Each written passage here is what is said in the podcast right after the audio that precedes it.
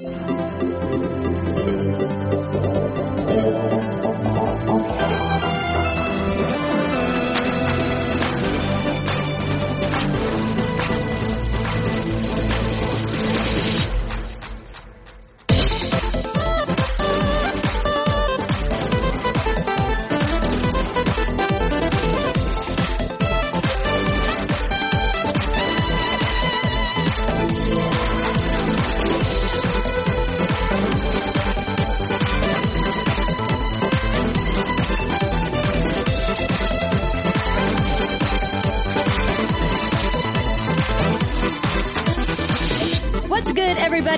Welcome to another episode of the What's Good Games podcast, your source for video game news, commentary, analysis, and funny stuff.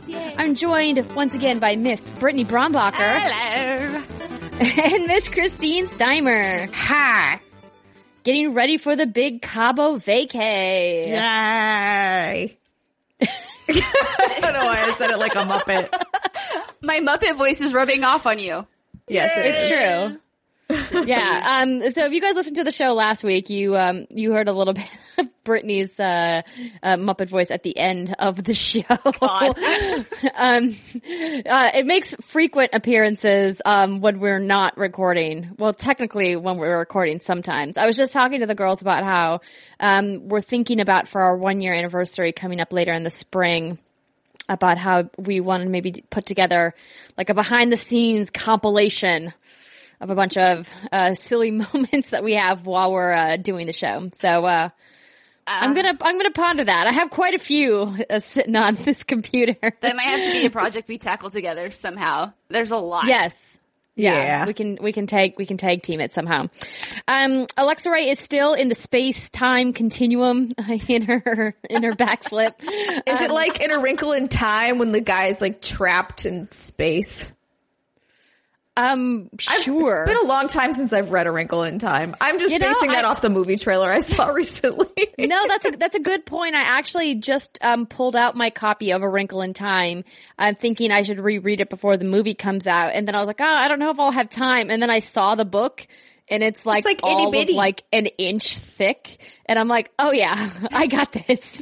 yeah, they're not very You big. probably put this down in an afternoon. Funny mental image of Alexa just like in this continual like never ending backflip, like slightly above orbit, just like or the um ozone layer thingy, whatever the fuck. I don't I'm I'm not Molly, okay? I don't know The Molly Bittner. atmosphere.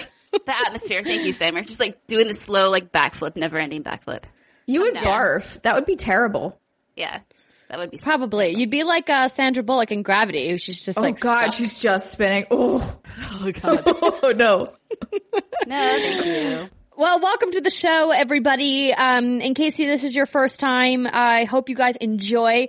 Um, a big shout out and thank you to all of our patrons for supporting us over on patreon.com slash what's good games. Um, if you missed it on social media, we have been promoting our new Get Hippoed t-shirt. Um, that you can find over on teespring.com slash stores slash what's good games along with all of our other merchandise. If you guys are watching this on youtube.com slash what's good games, you can see directly below the video in the little carousel. I actually, um, logged in, uh, to see if that was still up and running and it is. It works like is. a charm. You don't even have to go anywhere else. You just click right there. There it is. Um, so Easy we really peasy, love lemon that design. squeezy. Yeah, exactly.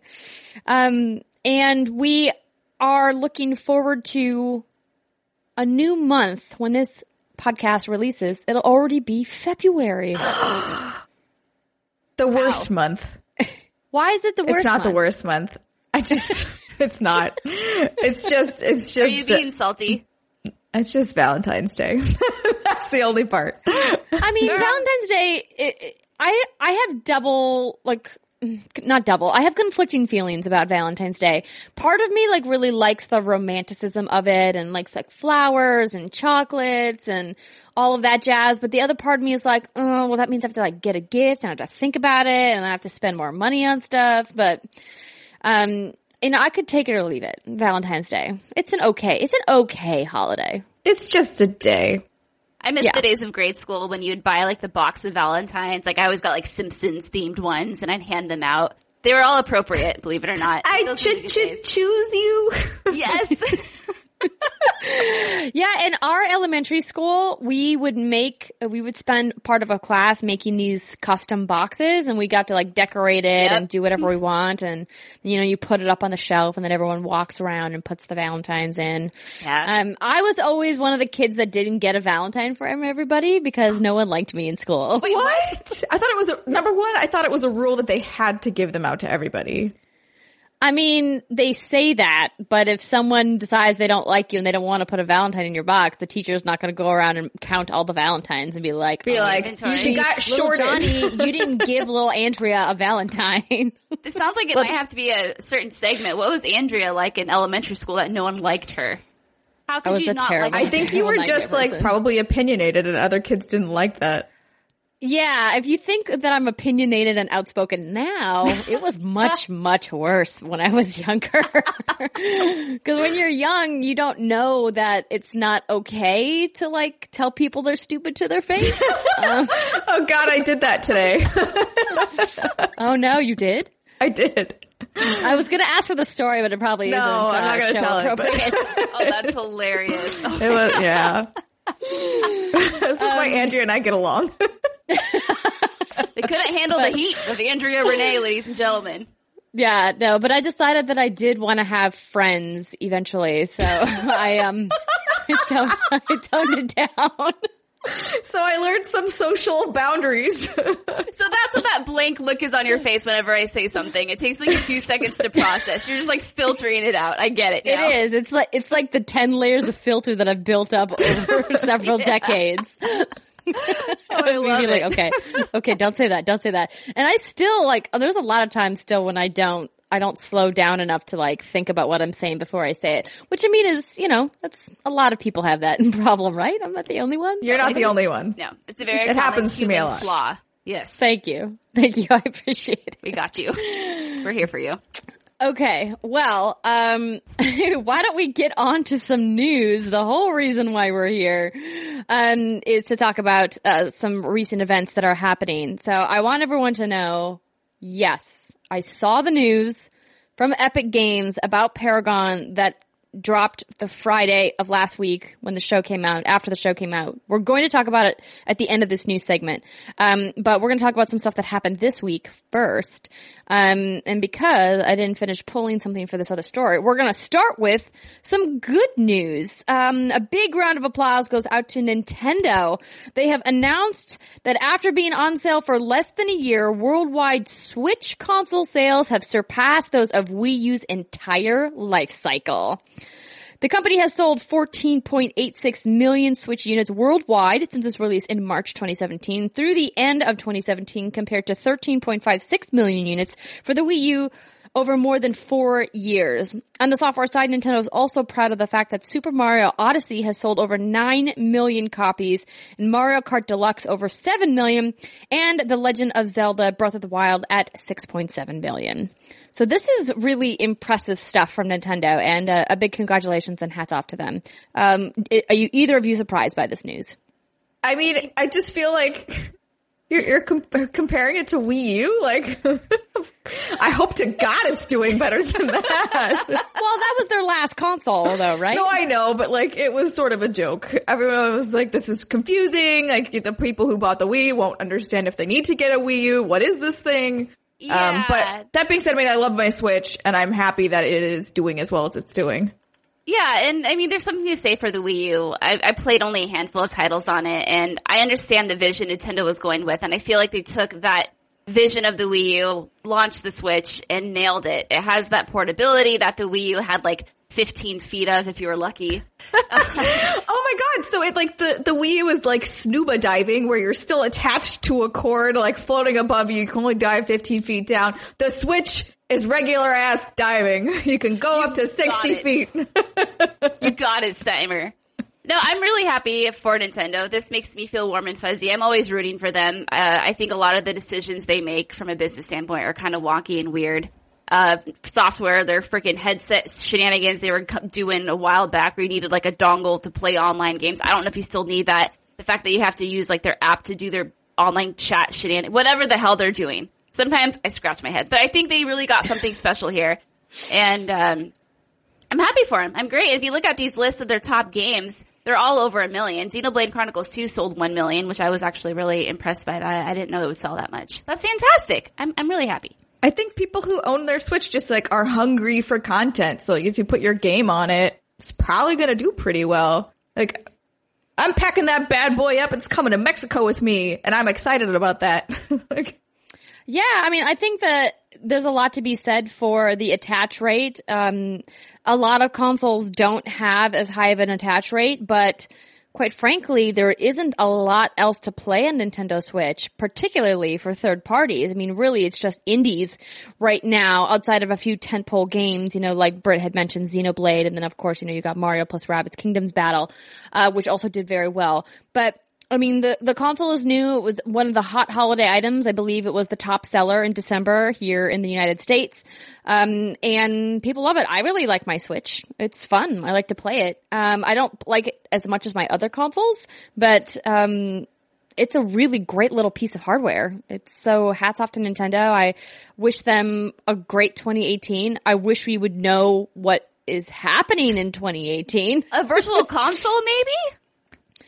Oh, Britt, don't Please. be silly. Virtual console's not coming. what? It is eventually. If you're if you're not watching the video, I'm giving the stupidest grin right now. Stupidest, dumbest grin. What do you mean it's not coming, Andrea? No, I mean, it would be silly of them, uh, to not come. It, there was, um, some interesting discussion, um, that I had last week with some folks about the idea of Nintendo doing something like a Nintendo Pass similar to the, the Xbox Game Pass. Like, would that make sense for Nintendo to do like a subscription based service? I mean, I know that they have a subscription service right now, but something where they do release, um, day and date for some of their bigger titles and also release virtual console as a subscription service. Um, what do you guys think about that? About the idea that virtual console could be like nine ninety nine a month with access to everything I think we you that would sounds- earlier. Like not something I would want because I'm like Oh, that would be a waste of money. Well, because I just want to buy the things like, "What?" specifically I want and download them and not worry about it again. I don't like this. Everything's ten dollars and then eventually you're spending like two hundred dollars a month on all this crap and you're not using most of it.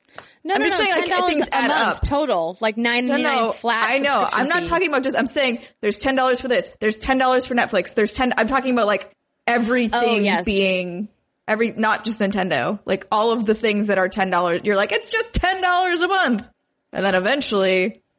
It's like when you go to Costco and you're like, I'm just going to get a few things, and you spend five hundred dollars. You're like, how did this happen?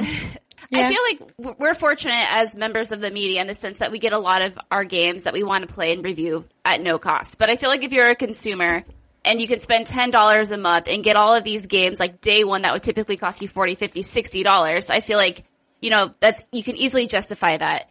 I think if, um, Nintendo were to release like a $10 a month thing a la Xbox Game Pass, that would be an amazing fan service. However, they obviously do not need to do that. If they release like Chrono Trigger and Earthbound and all these like NES, NES, Super NES, N64 classics on their virtual console, people will pay a la carte for those bad boys because there's so much nostalgia. Even though it's frustrating that you will have probably, they probably will make it so you'll have to buy it again or at a lesser price or something. I think that would be amazing, but if they go that route, I'd be very surprised. to be clear, I was only talking about a virtual console for ten dollars a month that I wouldn't want. Like I because I just think they're older games. I'd rather just buy the ones I want. Um, but for the and I I agree with you, Britt. Like Nintendo could do like a Nintendo Game Pass where there's newer titles in it, but they don't need to. They've they've especially with this attach rate that they have, they are doing just fine. Yeah. Do you think that the attach rate though is going to maintain as the library gets bigger? I For don't think Nintendo it will. first party, I think so. Yeah. I don't know. I mean, I think this is so something that I was educated on earlier this year, or actually it was last year, was my misconception about how successful Zelda is. Um, I mean, I always knew that Mario was much, much bigger than Zelda, but I didn't realize just how much bigger Mario is than Zelda. Like if you look at lifetime sales of both of those franchises side by side. Um, it was interesting to me, despite the fact that Zelda was touted as the game of the year for several outlets last year, um, including the Game Awards, and you know we have the GDC and the Dice Awards still yet to come. Um, that it didn't do more. I mean, cause six million is awesome. That is fantastic, but it's nothing compared to games like Grand Theft Auto or games like Call of Duty, you know, that don't really get these, these accolades. And so I just thought it was, I was thought it was interesting, you know, to think about, you know, what are what is going to be bigger than Mario and Zelda for Nintendo. I feel like Zelda, Pokemon. Pokemon. I mean, yeah, And I mean, Pokemon I'd be curious sure. to know like what numbers those are being pulled from because there's been a cajillion Mario games, right? And we get maybe a new Zelda game once every five years if we're lucky or so, four or five years, whatever. Uh, Right. And with Mario, it's such a simple pick 'em up and play game. You know, like family, you just walk left to right, up and down, you jump around. Zelda obviously has a higher barrier to entry. The mechanics aren't as cut and dry, especially with this one. So I'm not Totally. too surprised. So I mean, maybe if you look at it that way, the fact that Super Mario Odyssey only sold two million more, maybe it's not that um, mind-boggling. I love saying that. I'm on a Dragon Ball Z kick lately. I'm sorry. It's like my new like favorite thing to say. Mind boggling is a good word. It is a good word. Yeah. I use it and I don't watch Dragon Ball. Yeah, girl. So yeah, that was just my two cents on that. Yeah, I was also when you said those numbers, Andrea, I was like, yeah, but what are you comparing that to? Like, what when you talking about lifetime sales of Mario? Are you which Mario games are you including? Because he's been. I'm, no, I'm talking. I'm talking about like the tentpole Mario franchise games. I still think like there's the- a significant more amount more of those than there are of Zeldas. Oh yeah, absolutely. There are more Mario games than there are Zelda games. I'm not talking about like.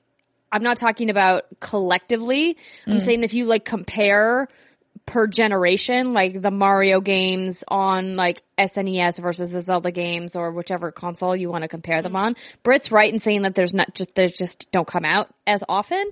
Um, but I, my point was not how often they're released, just that I think Mario as a franchise and Mario himself as a character is just more identifiable. Oh, uh, 100%, yeah. then, That's why they have those T-shirts I mean, that are like people still think Link Zelda is is the girl so- or whatever. Like people, because people have no idea. you like Joe market- Schmo on the street. You can't market Link. I love that guy so much, but he just has no personality. He's just kind of a boring dude. Like he's not really known for anything except for doing somersaults across Hyrule Field, going hi and that's it. Does Mario have that much of a personality? He just mean, goes, of course he "I'm does." Mario. Like He's, he's a chipper, upbeat guy. He's always smiling. He's always saving the day, and Nintendo always puts him in the spotlight. Link, we need more Link in our lives. Get- I'll get off my soapbox now. That was my that You're was my like noise. That How was did great. that? How did I do? It's really good. But it will be interesting to keep an eye on how Switch does in year two. Yeah. Um, I have said that I don't think it's going to be able to maintain its momentum, but prove me wrong, Nintendo. If they can I'm rooting get for ya. wait, did they? I can't remember if they said they were going to try and get the Pokemon game out this year. Did they say they they were going said to? no- Nothing about the Pokemon game. Sorry, it's slated for 2018 or later. The chance of that game coming out this year Later. is like 0.1 percent. I know. I just couldn't, I couldn't remember if they Other were percent. you had even put that year next to that name, but that uh, will sell consoles. that will sell so much. So. Yeah, Yeah. I mean, for sure. That's like the one franchise that will really kind of, I think, um, be a hardware pusher for them. Um, but I'm surprised that Mario Kart, like, wasn't Mario Kart that came out just a rehash of like the older Mario Karts, and it sold Yeah, it million the- copies. Yeah, it was the, um, 3DS. Jesus. Wait, it's sold better than fucking Zelda. yeah. I'm not surprised. Wah, wah, wah, Mario. wah. Old Mario beats new Zelda. Well, you know, Sigh. sigh. Sigh. Do we want Um, to talk more about Mario? Um, wh- why? Oh, I meant the the next We story. have a news item about Mario. Oh, I was gonna go backwards. Um, but yes, we can, um, we can roll right into more Mario news. Nintendo and Illumination are making a Mario movie. Um, so this was rumored. Uh, we actually talked about this a couple of months ago. Um, but now it looks like they are in the final stages. Uh, over on Variety, they report that Illumination Entertainment is near an agreement with Nintendo to make an animated Super Mario Brothers movie based on the iconic video game franchise about the plumbers Mario and Luigi. So Illumination, which is owned by um, Universal Studios, has produced Despicable Me, Minions, The Secret Life of Pets movies. Nintendo agreed in 2015 with Universal Parks and Resorts to build attractions based on Nintendo characters, including Mario and Luigi. And Twitter has confirmed that Shigeru Miyamoto and Chris Meledandri are co-producing the film. So uh, not much new to report in this story. When you guys were talking about it earlier, I didn't realize it was the Illumination project. So we originally reported on the on like the whispers that this was going to happen a couple of months ago. But good to see that it's uh, moving forward. As like most things in Hollywood, I'm sure it will take several 12 years, years. before we actually see this film. But Um, I think animation's the way to go because I don't care what you guys think out there. All of the live action Mario movies have been weird. Well, it's creepy. Like you don't. He's kind of a creepy dude if he's in real life. Yeah. But as a, as an anim- animated character, it's okay. Um, Yeah. just for clear language, um, I'm looking at an article on The Verge right now, and Nintendo has confirmed that they are working on the Mario movie with Illumination. So it is a confirmed. yeah, confirmed. their okay. Twitter, their Twitter, Nintendo's Twitter. To be clear, when I say they, uh, confirmed that Shigeru Miyamoto is on it. okay, so so this is a thing that is happening. Yeah. I, my biggest, and my first question is, when Mario's like chatting in this movie, is he act- is he actually going to have a voice voice, or is he just going to go like woohoo, yahoo the whole time? Well, I certainly hope that Charles Martinet is, is back. I mean, he has been the one and only voice of Mario um, in the animated video games. As far as I'm aware, I don't think anybody else has ever voiced animated Mario. I think um, if you, what about the uh, old Mario cartoon? Did you ever watch those growing up? I'm pretty sure that was Oh. But he's spoken those, right? Oh, yeah, Like he- full he full those. sentences. Oh, then yeah. I'm assuming you would have to do that here because otherwise, how do you have a movie with somebody who's just going woohoo Mario? I don't remember. I mean, name they of the made a actor was. Rabbids series, and those people don't talk. They, the Rabbids are all gibberish. They have movies where that's all it is. They have a series, a TV series. Nobody speaks on that show, or do they have like humans that speak and then the Rabbids are just running around being dumb? That's a good question. I actually haven't watched it. I'll Okay, pull it up and see if I can Cap- find it. Captain Lou Albano was Mario back in the animated series. Back in the day, we're talking like what was that, like early '90s or something like that. I used to watch this. 1989 is when it first launched. Insane. I watched that show. 1989. Do the Mario, take one step, and then again, let's do the Mario. Nope, you don't know what I'm talking about. There's someone listening to this podcast who knows exactly what I'm singing. Somewhere out there. I liked Andrea's face right there. She was like, what's, that? what's happening? Don't know. Don't know what that Mario dance is. Don't want to know. I'm good. Oh, oh, Oh, Brit, oh, you- oh, wait, the chest is, what? you're puffing up.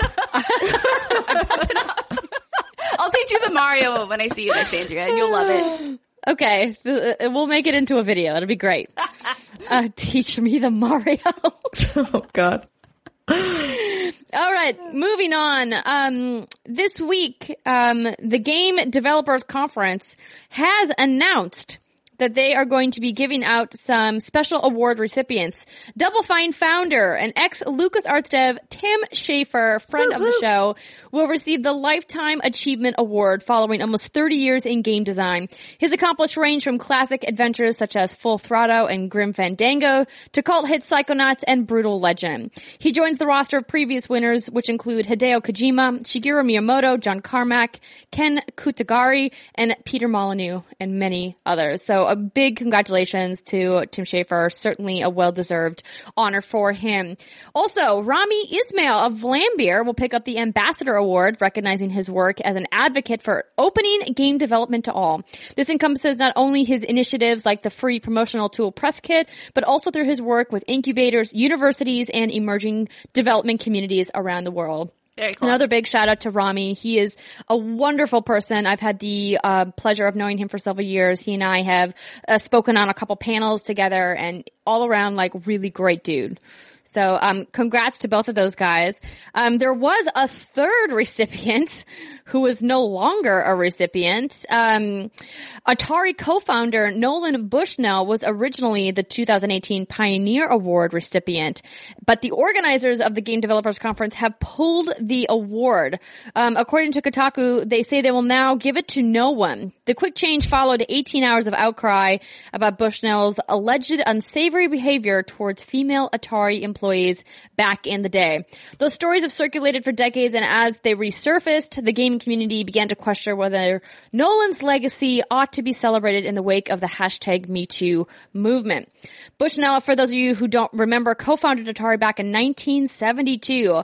By the 80s, the company stood squarely at the center of the American games development scene, exploded into the consumer electronics market with Pong, and of course the Atari 2600. Um, so you guys can read all about um, the alleg- the allegations. They're not even allegations. he ra- he openly admits it and writes, and it was written about in the 2001 book, The Ultimate History of Video Games. So I think it's important um, to remember that um, there's a difference here between allegations and things that he openly admits. I do love that he uh, came forward and made a statement. Mm-hmm. Um, he had said, um, quote, if my personal actions or the actions of anyone who has ever worked with me offended or caused pain, um, Oh, sorry. Let me read this again. Uh, Bushnell issued a statement apologizing, saying, quote, if my personal actions or the actions of anyone who ever worked with me offended or caused pain. He also said that he applauds GDC for ensuring that their institution reflects what is right, especially with regards to how people should be treated in the workplace. Um, so certainly a good thing that he made that statement and, and owned up to it.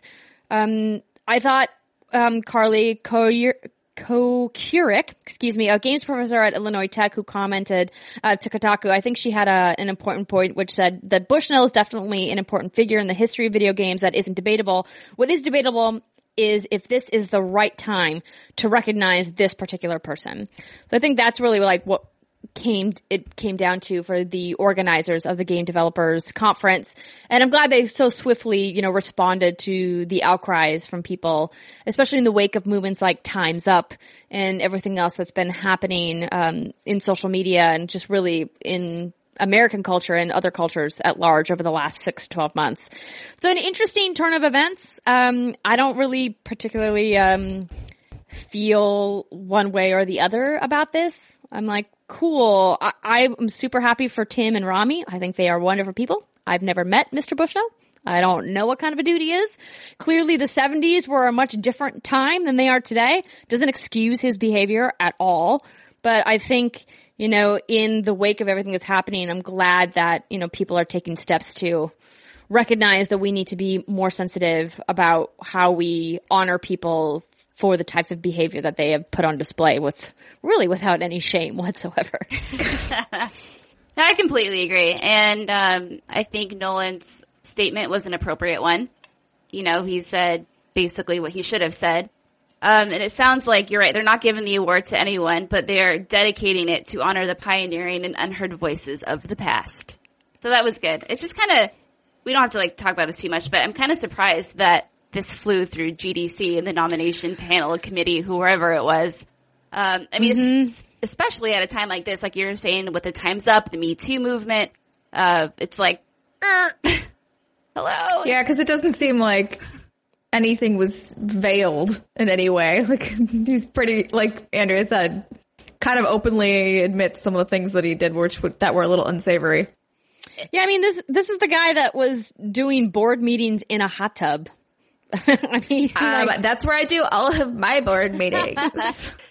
yeah, yeah, and it, there's a lot of like Andrew was saying, a lot of knowledge on this. I just think a lot of people aren't familiar, you know, with this part of video game history. It's in the what's what's the book called, The History of Video Games, which I actually own a copy of. The Ultimate History of Video Games. Yeah, and I own a copy of that book, and I did read that part many, many years ago when I first bought this. And so when I was reading this, I was like, oh my God, I totally forgot about that stuff. But I remember re- reading about it.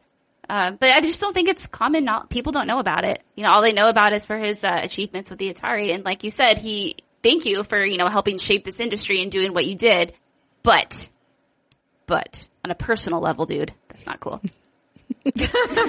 Not cool, yes. bro. um, but again, another congratulations to Tim and Rami. We will find Yay. out who the Yay. winners of the Game Developers Choice Awards are going to be on March 21st. 21st. what are you um, doing? and those GDC, will be Andrea? live streaming, I believe, 6.30 p.m. Pacific time, uh, if you guys want to check those out. What are you doing at GDC, um, girlfriend? What was that? What are you doing at GDC, girlfriend? You have a thing What coming am- up, don't you? That's dice. Oh, that's Oh, it's Dice. at Dice. Oh, I yeah. lied. I was like, there is- what? it's okay. um, Dice is also um, there's also the Dice Awards, which is in uh, February. So we'll it'll be interesting to see it who wins Game of the Year because surprisingly, PUBG is nominated for Game of the Year in both of those uh, groups, and those are peer nominated.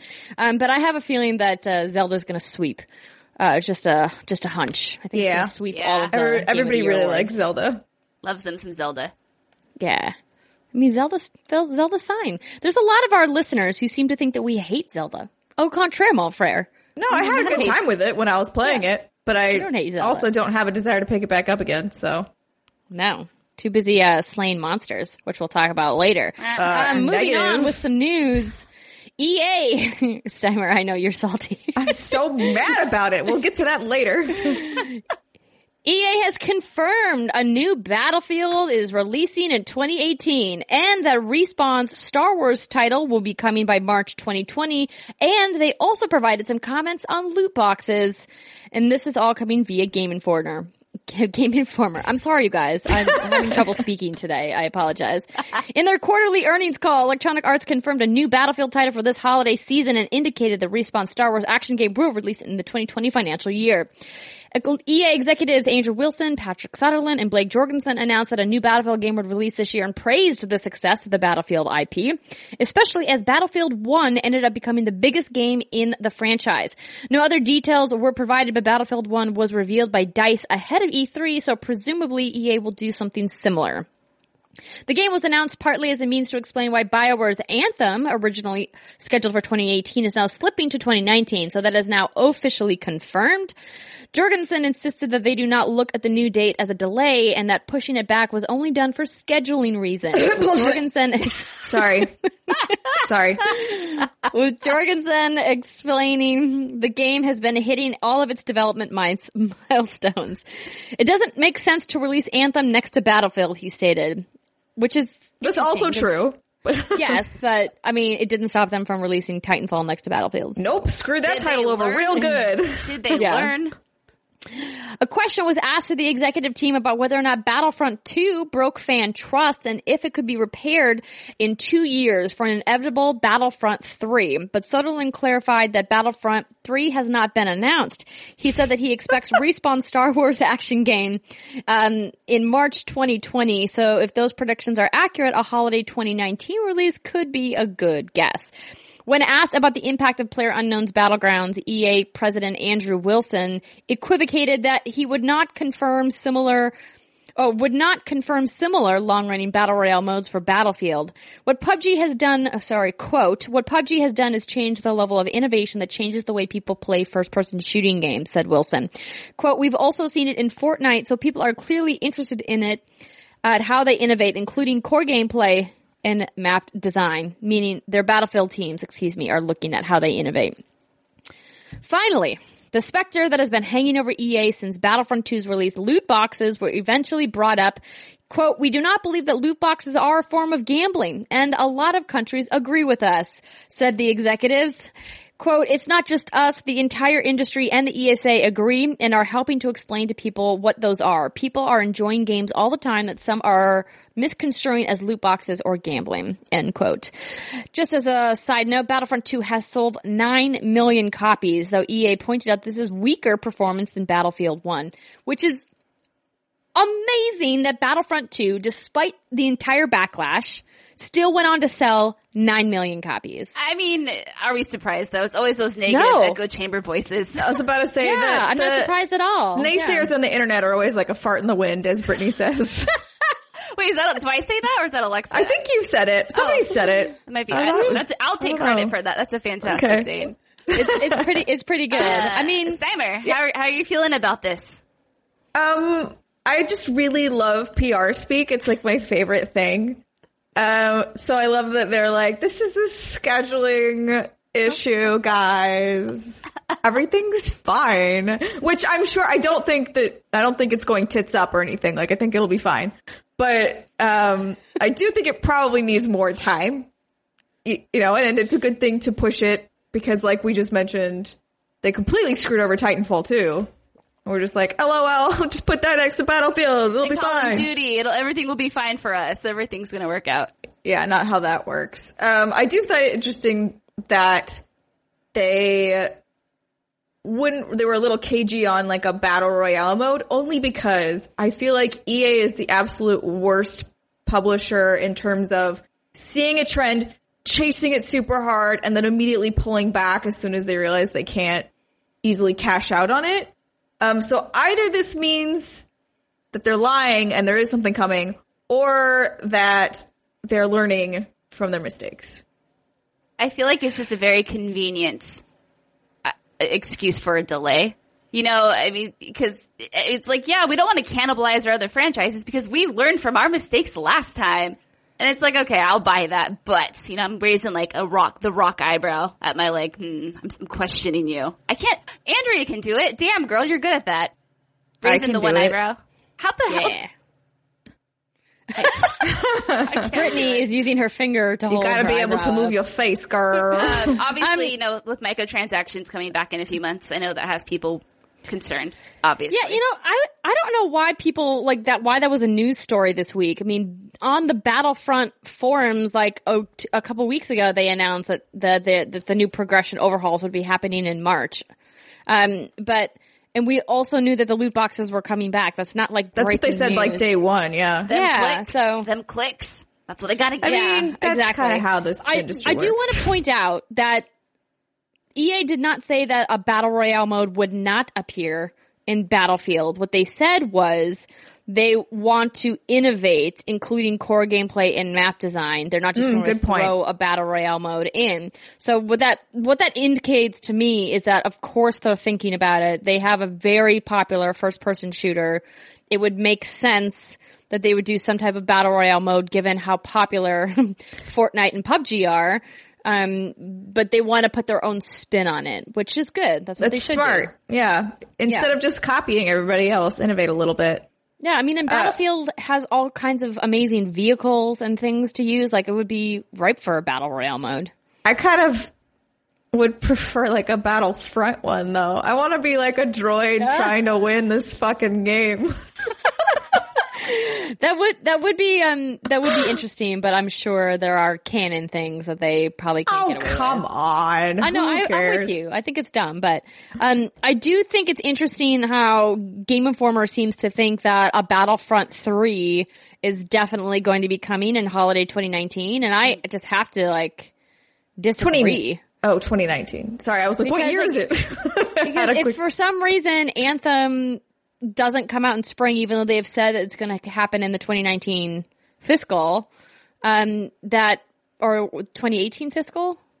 They're, so say- EA does their quarters different. Is my it's, it's. March to March. Yeah. So Right. Q4 2018 ends like this March, for example. So Q4 2019 will be March next year.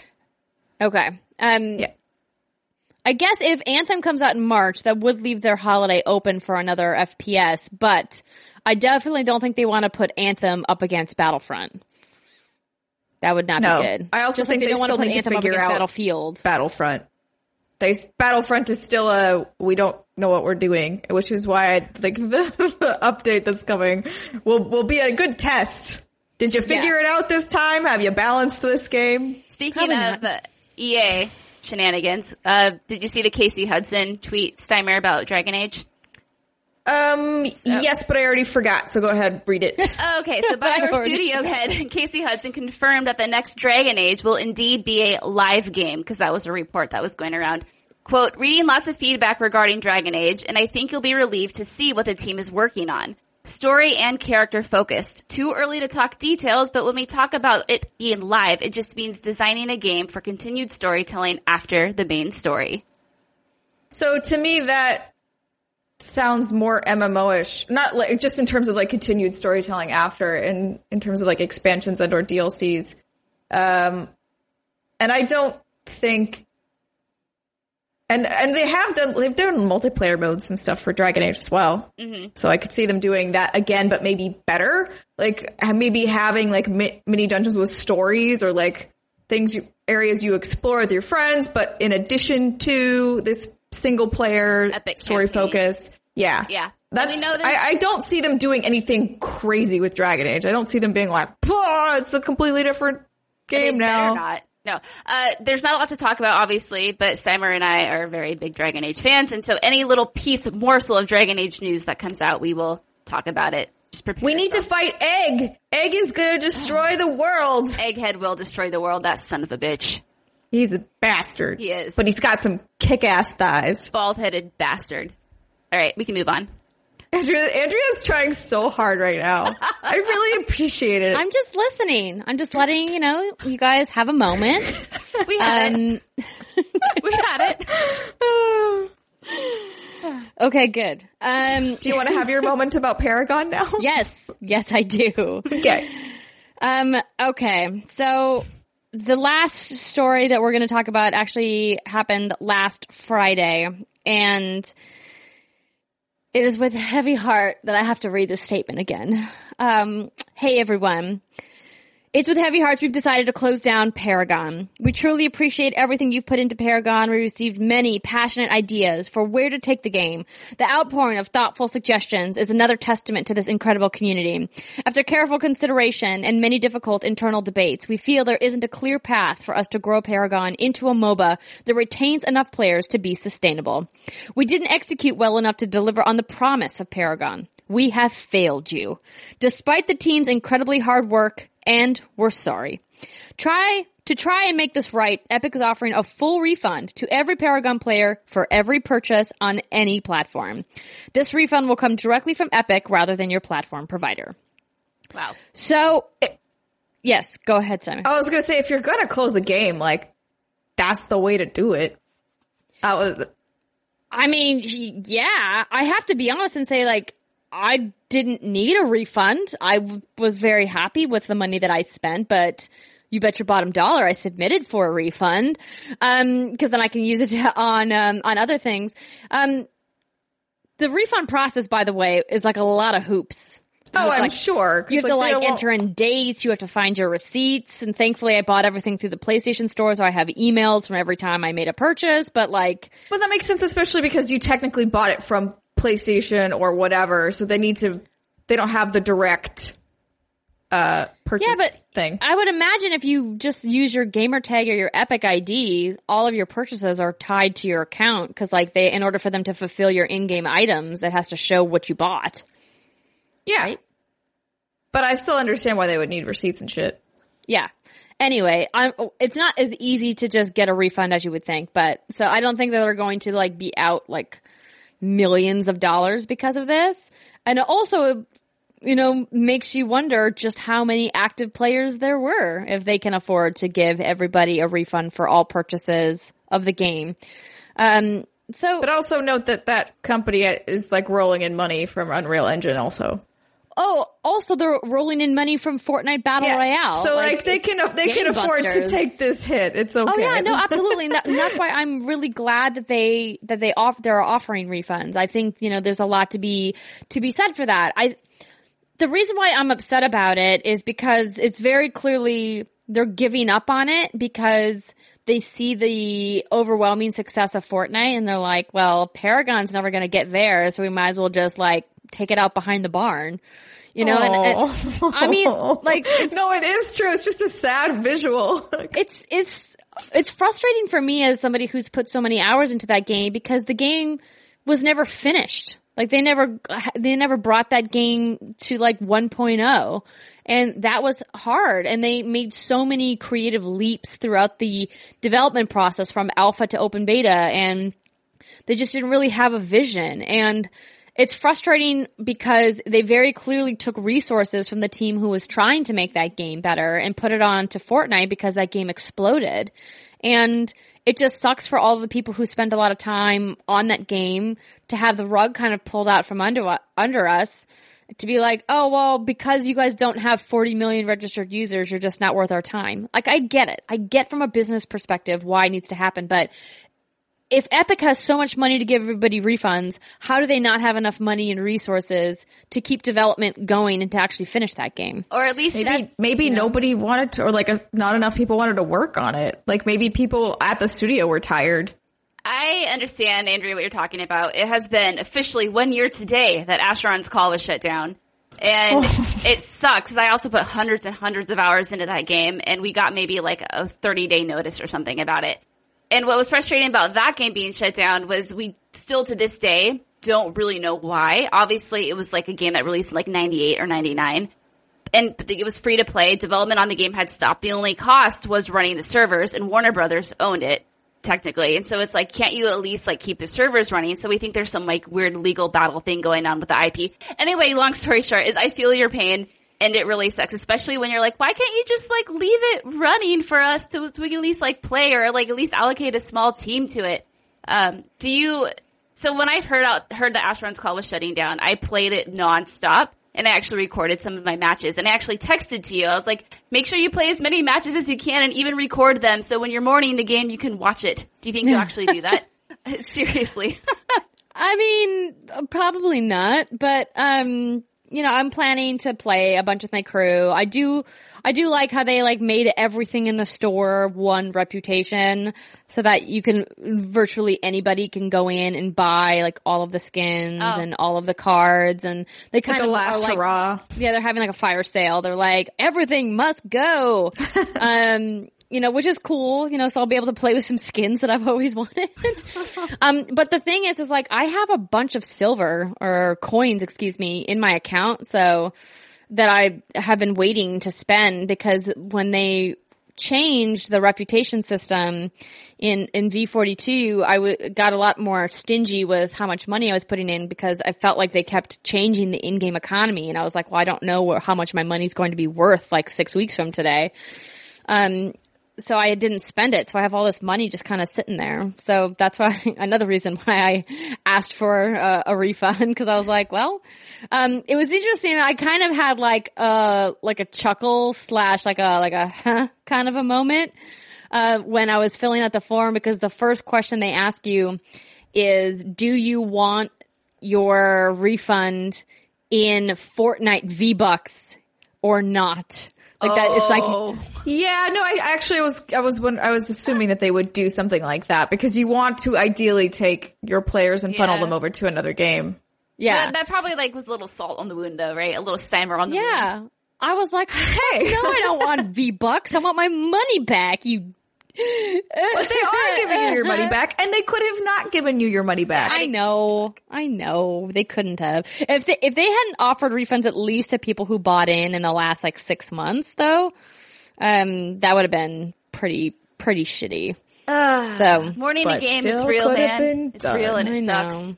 I'm bummed Yeah. about it. I'm, I, I get it. My day was wrecked when AC shut down. It's understandable. Yeah. Yeah. we Do have we want to talk April. about the crazy rumor? The crazy Microsoft rumor? oh boy. I mean, okay. I just think it's funny. I didn't put this. I didn't put this rumor on the rundown because I think it's baseless. I think there's absolutely but That's why, no but I feel like we or- should mention or- it and then be like, it's dumb. Okay, Steimer, you go ahead and you read the story. Go, girl. Okay, okay. I'm reading the IGN version of this story. Um, like that for some reason. uh, a rumor currently doing the rounds suggests that Microsoft has considered acquiring EA, Valve, and PUBG Corp. All three at once? God only knows. That's not part of the story. That was me. Um, a reliable source close to Microsoft, in quotes, uh, told Polygon the news with reports of quote unquote internal shifts at Microsoft creating the, nes- the necessary situation for an acquisition. Um, and then basically this super data research analyst told Polygon he expects more news about an acquisition soon. TM. Uh, I just like saying that. Because of where we are in the life cycle of all these things, I'm expecting to hear Microsoft announce something very, very shortly. Uh, and he, this is basically, I, I just, I can't believe, I think this is, this is silly. Yeah. But Yeah. No, Yeah. I think it's like I think it's complete. a I think it's a big pile of horse doo doo. yeah. Smelly Like, horse doo doo. I can't even believe that this rumor is being reported on. The idea that Microsoft would buy EA, Valve, or PUBG Corp are all laughable. The only one that is even remotely possible would be PUBG Corp, but I don't know why that why that company would no. sell to Microsoft. Oh, no. Yeah. That seems silly. I don't know either. Although Mojang did, and I wasn't sure why they would either. Well, I mean, I guess if PUBG is being offered potentially like two billion dollars, then maybe they would. Um, but I think that PUBG is on such an upward trajectory that they have the potential to make more money than Minecraft. Maybe. Do you do you think that that's a far fetched claim? Um, I don't know because Minecraft I is so don't much think more, they- appeals to so much. Minecraft appeals to so much such a wider audience. Is what I'm trying to say. That was really hard Yeah. to get out, but that's what I was Well- going for. Yeah, and Minecraft has, I think the real moneymaker for Minecraft versus PUBG is the licensing for merchandise. Yes. T-shirts, plushies, stickers. yeah, like I don't think PUBG will ever get everything anywhere that you close buy. to Minecraft. Yeah, I think like the toy market for Minecraft is what makes that brand so valuable and PUBG clearly is not going to come close to how much Minecraft makes in merchandise. But um, I think from a software only perspective, it's possible that PUBG is making some some really impressive money. Oh yeah. I think they could make more though. I feel like they kind of fucked it up a little bit In, in, the terms of like, yeah, yeah, they could Yeah. have they could have done a better job with microtransactions. Oh yeah, absolutely. I mean, well, the game was still technically in early access, right? So not surprising that they didn't have all their ducks in a row. But I just, I don't know how much longer this is going to last. I feel like they're, they're going to have, they're going to plateau at some point, right? People are going to get tired of playing the game unless they can keep iterating. But even if they keep iterating, I don't know. I don't know if people will get tired of this. I think every time you play, it's sort of a new experience, the new people you come across, and every time they implement new bug fixes or new like mechanics to the game, everyone's panties get all tight twisted and bundled, and they're like, "Oh my god!" I I have a friend who's super duper duper into PUBG, and so I watched him play. Um, and he plays, I think, like five or six hours a day. I'm not joking, and Wow. yeah, and I was like, I mean, it's damn, like like, League, right? that- I was like, does this get stale at all? And he's like, no, because it's the because it gives you it gives him adrenaline.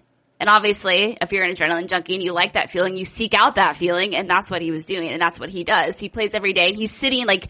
I found one of those infamous bathtubs that someone camped in and ultimately wanted, and he was like sitting in a bathroom, just like literally like trembling. He's like, oh, and it was great. He's probably a little over the top, but he gets that fix, that rush from playing the game. And I think that's maybe what a lot of people get. Maybe I'm wrong. Maybe he's an extreme You- example. No, you're definitely not wrong. I mean, like there's there's a reason why it's so popular on on Twitch and YouTube gaming, right? Like like it's a lot of people are streaming and a lot of people are watching other people stream it because it's fun to watch. It's exciting. It's you know, a lot of it's boring, but then when it's exciting, it's really exciting. Yeah. Um Yes. but but yeah, it's um I just I just think it's I just don't think it there's any way that EA would sell to Microsoft. Um, I don't think that that's something that's even in the realm of possibility. Um, and I don't think uh, Valve most definitely. Valve is also really weird because, like, if if to, I I assume the whole base of these rumors is the fact that Microsoft needs more exclusives, right? So, like, if you buy EA, oh hey, now FIFA is an exclusive. Sorry, everybody who owns a PlayStation in Europe, you're gonna need to buy an Xbox in order to play FIFA, right? Like, that's the idea. Um, crazy, but that's the idea. But with Valve, and like, Valve really owns a store at this point. They are a storefront. Now they make fuck tons of money, but if you were, if the whole point was to like get exclusive titles, you got what, like Dota, Counter Strike, Half-Life 3. Half Life Three, Steimer. Half-Life Oh 2, come on, 3. that game is so dead. Portal, But, I, like, I would know much that- rather know get a that both of you Portal know that, Three but- than a Half Life Three, quite frankly. But even even like I haven't we haven't even heard anything about Le- a Left 4 Dead anytime or like no more portals. Like they, wait, what what are they? They're just Portal. I Yeah. know. I really liked Portal. it was Great. one of my all-time favorite games. Yeah.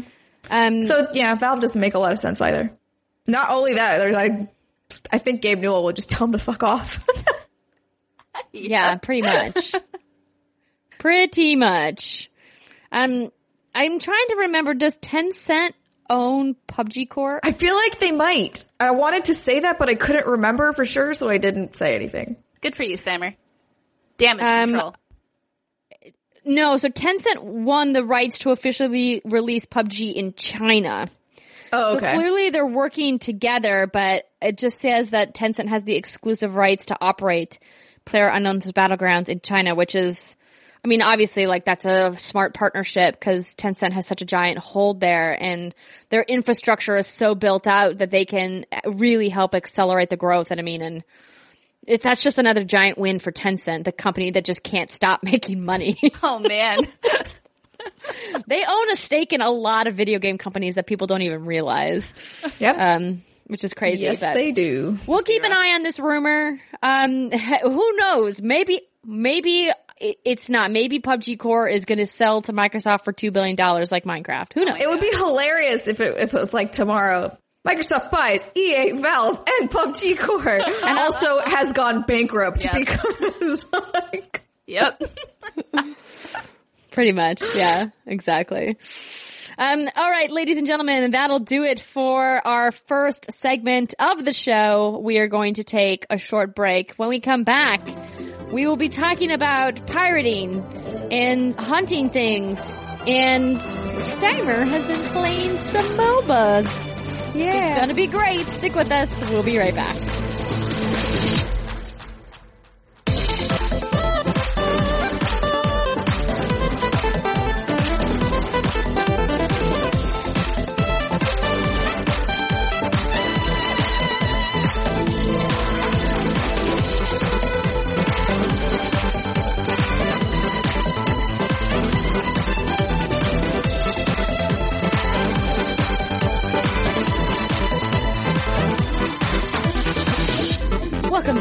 Everybody. This is the What's Good Games podcast, and this is the segment of the show where we talk to you about what we've been playing, some of our hands-on impressions, thoughts, concerns about video games. So, the three of us had the opportunity to jump into the Sea of Thieves closed beta that happened earlier this week and last weekend. And I went into it with some pretty good, pretty high expectations, looking to have a fun time. And overall, I wasn't disappointed. I really enjoyed my time for the most part um, with the beta. In the first couple of days, obviously, you guys probably saw on Twitter and Facebook and in, other gaming news outlets, they had some issues, um, as betas tend to have. Uh, I think these were a little bit more um, prevalent than your average beta. Uh, matchmaking, they turned the servers down. the Uh, currency trouble- wasn't working. yeah, the in-game Yeah. currency was was was borked. Um, they had people on. They had trouble onboarding people who had pre-ordered the game. So they did finally get everything together a couple of days in. But uh, the first couple of days were a little rough. But uh, Brittany, you Yeah. and I got a chance to sail the high seas together. What did you think of Sea of Thieves? Did we talk about this on the last show? Yes. We can talk about it again though. That's fine. Uh, Did you guys not play again since the last show? I came. I was together. Gonna, we were gonna play Friday night after I did an escape room, which was so much fun. Uh, but the servers were down. So then I think Mm. that's when Steimer tried to do Monster Hunter, and then we'll talk about that whole snafu. Oh, okay. Well, then we should talk about Steimer and I playing together. yeah. Yeah, we played a few Yeah. times this weekend. Yeah. So, um, Steimer, um, and I played along with a, another friend of ours who works in video games, and um, I had some trouble corralling them because they both wanted to just drink grog and throw up all over the place. Who doesn't want to do that though? I only threw up once, and I didn't throw up on anybody because I'm a polite drunk. But there was like the rando guy who was had joined who got super wasted. You thought that was me, and I was like, no, no, that's not me. and he's just barfing all over the ship. He barfed on me, and it was gross because your screen just gets covered in barf. He like went around projectile vomiting on people. I was not okay with this. I know- wanted to kick him off the boat, but I we, we didn't. We could hear- have voted to lock him in the brig. Oh, we should have done I that. heard you can vomit into a bucket and use it as a weapon. That's gross. That is really gross. kind of funny. Who thinks of these things rare? Oh my gosh. Um, so overall, um, I, I had a lot of fun. Um, I did get the opportunity to try all three types of boats over the course of the beta. So the four person boat, the two person boat, which Steimer and I did together, and then I did go out solo, um, for a couple of voyages just to see what it was like. Um, all times I had fun navigating. The water tech looks gorgeous, which we talked about. Um, the voyages, you know, are a little samey. Um, we'll have to wait and see, you know, what it's going to be like. As Britt and I discussed on last week's show, people are jerks and that uh, thread was the same throughout the beta whenever I ran into anybody. My favorite part about Sea of Thieves is not running into anybody else in Sea of Thieves. And I Yep. know that that's 100% counterintuitive to what they were going for, but literally every encounter I had, 100% of encounters, they immediately murdered me or sunk my ship. And to me, that takes all of the fun right out of the game. And I, we, we had some Twitter conversations, um, with the dev team. I was openly tweeting with one of their community managers, asking them, um, will there be a PvE section of the game? And as of right now, no. They have no plans for a PvE section. They don't even have plans for a safe zone because we, Britt and I talked on the show last week about how we were turning in something and then we got shot. Um, they're like, uh, she had said, wrote back that, oh, we, the tension high or Yeah. something. Yeah. yeah, and I was like, that's your response? It keeps the tension high? So you're gonna Nobody let people- wants that kind of tension when they're playing games. Yeah, and okay, so this is what happened. Friday, the servers were down and they went back up, and I think you two were sailing, and so Jason and I did a two-person ship, and we were going throughout, and we found an island, and we were out exploring the island, and we gathered like a whole bunch of treasure by this point. We're maybe like an hour into this, and as we were on the island, we heard like the sounds of gunfire and cannons and whatever, and we looked, and our ship was like half sink. So someone had approached our ship while we were on the island, sank it, and everyone's like, you gotta put someone in the crow's nest to watch out for that. But it's like, no, we both want to explore the island. So Yeah, like if the person who's sitting there has a really boring job. Like that's a boring experience to sit up there and keep watch. I mean, or maybe that's, maybe if you get really into the game, that's exciting for you to like look at me for me, and not my thing. Uh, so we came out to the ship and we looked and there was some dude swimming away with our treasure in his hand or in his arms toward his ship, his four person ship. And so we, uh, hopped in the water and we hacked him to death with our cutlass and we killed him because you move slower when you're holding the treasure. But I think I angry, uh, messaged you ladies on Facebook when that happened. I was like. God dang it, I was having such a good chill time and then, then that happened and I lost all the progress and it just sucked. Anyway. Yeah, I had a weird thing happen. I think this was a bug. Um, or it was just a confusing moment. I didn't quite understand it. So I was in a port town and this is when we were all like Andrea and I were having trouble matchmaking or like getting into a party. So I w- w- there was just confusion all around in general, right? So somebody walks up to me, kills me because I'm like, what's happening? Where am I? and I was like, great. I'm on this stupid ghost ship. Fine.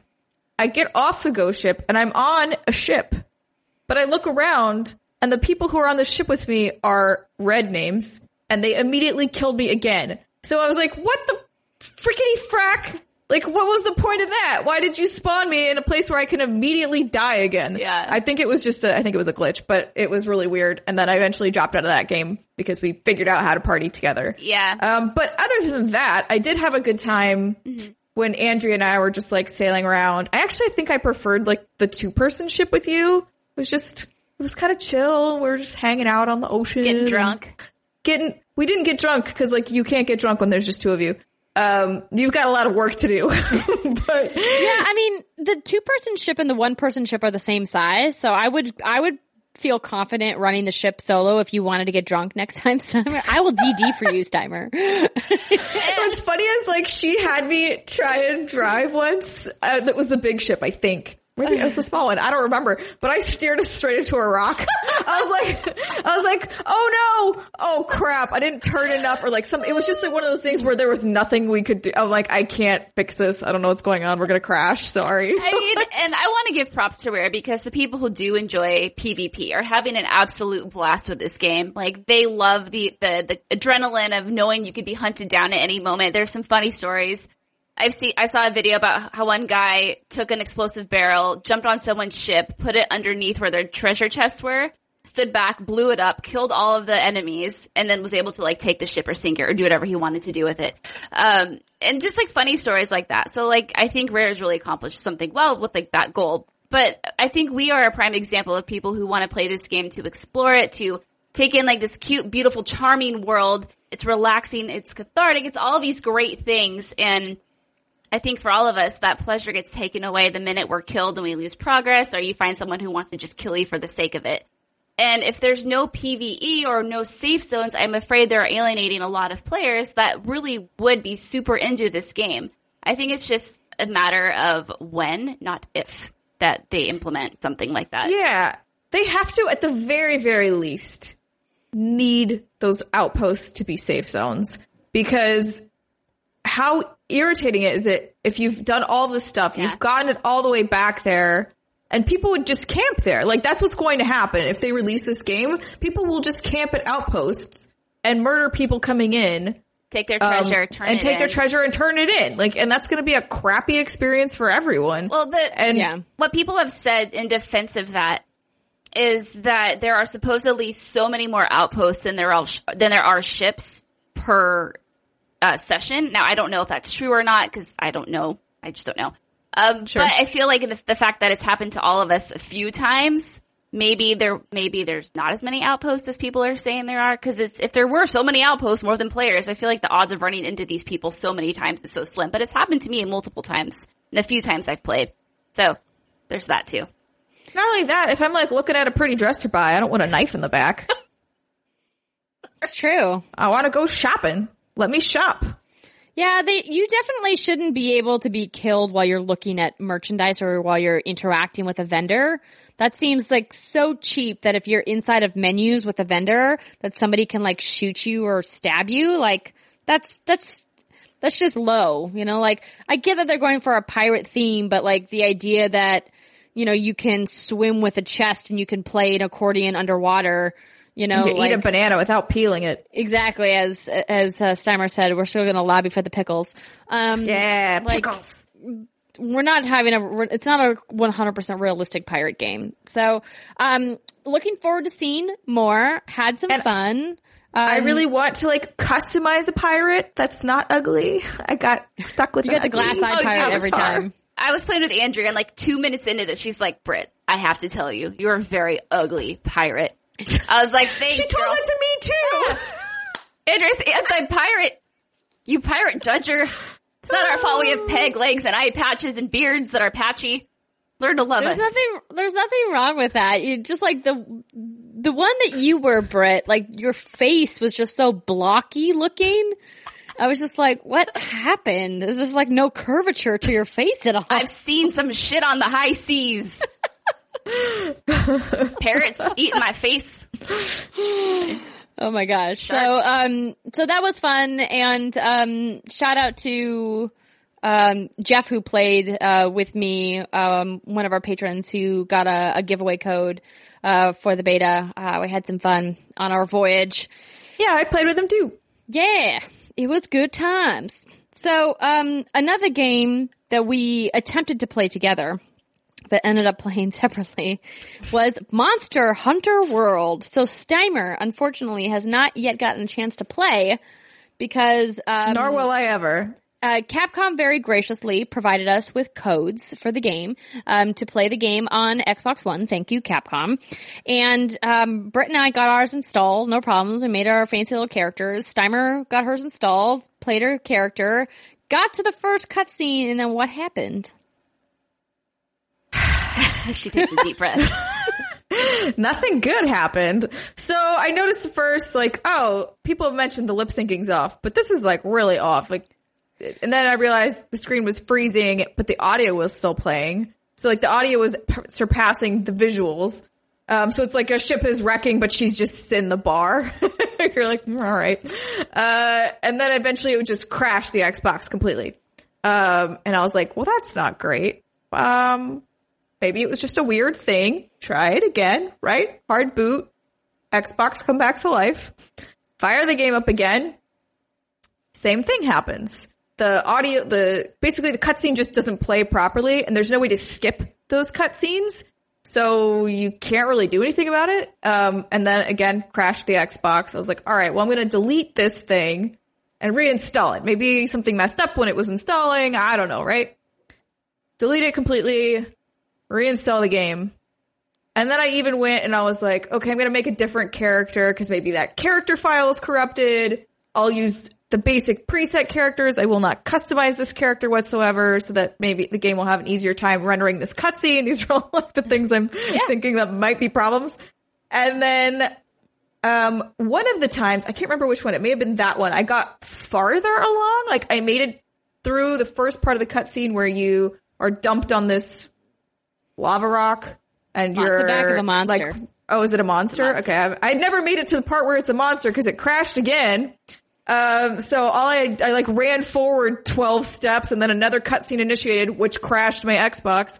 Um, so I was, you know, pretty frustrated and just was like, I, I don't know why this is happening, and clearly the universe doesn't want me to play this game. So uh, yes, thank you for giving me a code for this. I would have been really mad if I paid for it, but like, I don't, I don't know why this is happening. No one else on the internet seems to be having this problem. It is just Yeah, I tweeted about it and we found one other person who said that it happened to them, but it sounds like some kind of really weird error. Um, Yeah.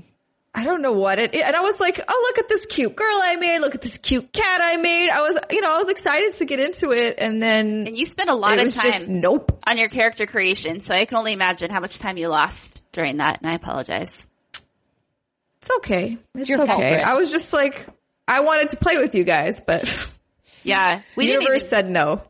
Good news. We can try to get you a copy for PS4 and you can play over there because it's not broken on PS4. Um, Yay! So I have played through up to the Pukei-Pukei fight um, on both consoles, and surprisingly, I guess not surprisingly, but it looks better visually on PS4 Pro than it does on Xbox One X for my two comparisons. Um, I was um, I picked to prioritize resolution. No, I picked to prioritize graphics on Xbox One X, and I picked to prioritize frame rate on PS4 Pro. PS4 Pro still looked better. Wow. Um, I don't know if it's because of the HDR that the PS4 Pro does versus the HDR on the Xbox One X, but really, really looked awesome. Um, I felt, I thought the control scheme with the DualShock 4 and the way that they have the, um, the controller laid out, as, at least as the default. I know you can probably go in and like tailor some stuff, but like the default on PlayStation was easier than it was on Xbox. Um, and apparently there's been some matchmaking issues on Xbox, which is unfortunate. Um, but Britt, uh, you haven't had any problems playing it on Xbox, have you? No, I haven't had any problems. The only issue I've had is trying to remember the Xbox controller versus the uh, Switch Pro controller buttons. That's been screwing me up. But that's not a problem with the game at all. Oh, it's so bad. I, I feel so old. I'm like, what's B? Where's B again? Uh, no, so the matchmaking issues are fixed now, which is good. But it's Good. really, it's still really clunky. It's not real, it's not easy to The matchmaking is clunky. Yeah, it's, it's not as easy as just inviting a game to your friend. Uh, yeah. Inviting a game to your friend. Inviting It's okay. friend I your do it all the time.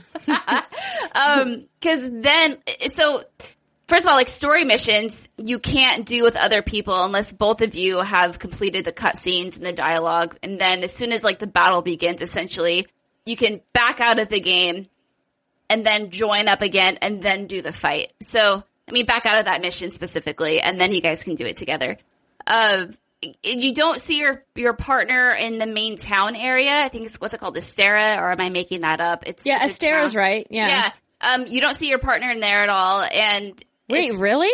I haven't seen no. Like when Jason and I have played the few times we have, like I don't see him running around at all. We only see I also other. haven't seen anybody running around in the hub at all. and I don't know, it might be designed to be that way. The only place we see each other is, I think it's called the Gathering Hub, and that's where like you can join up and do some of the things. But like the blacksmith isn't accessible there, um, and it's just kind of frustrating because it took us forever to figure out how to like even play in each other's game, and then we found out if it's a story mission, you can't join each other's game until you do the cutscenes and the dialogue, like I said, but you can do the optional stuff together.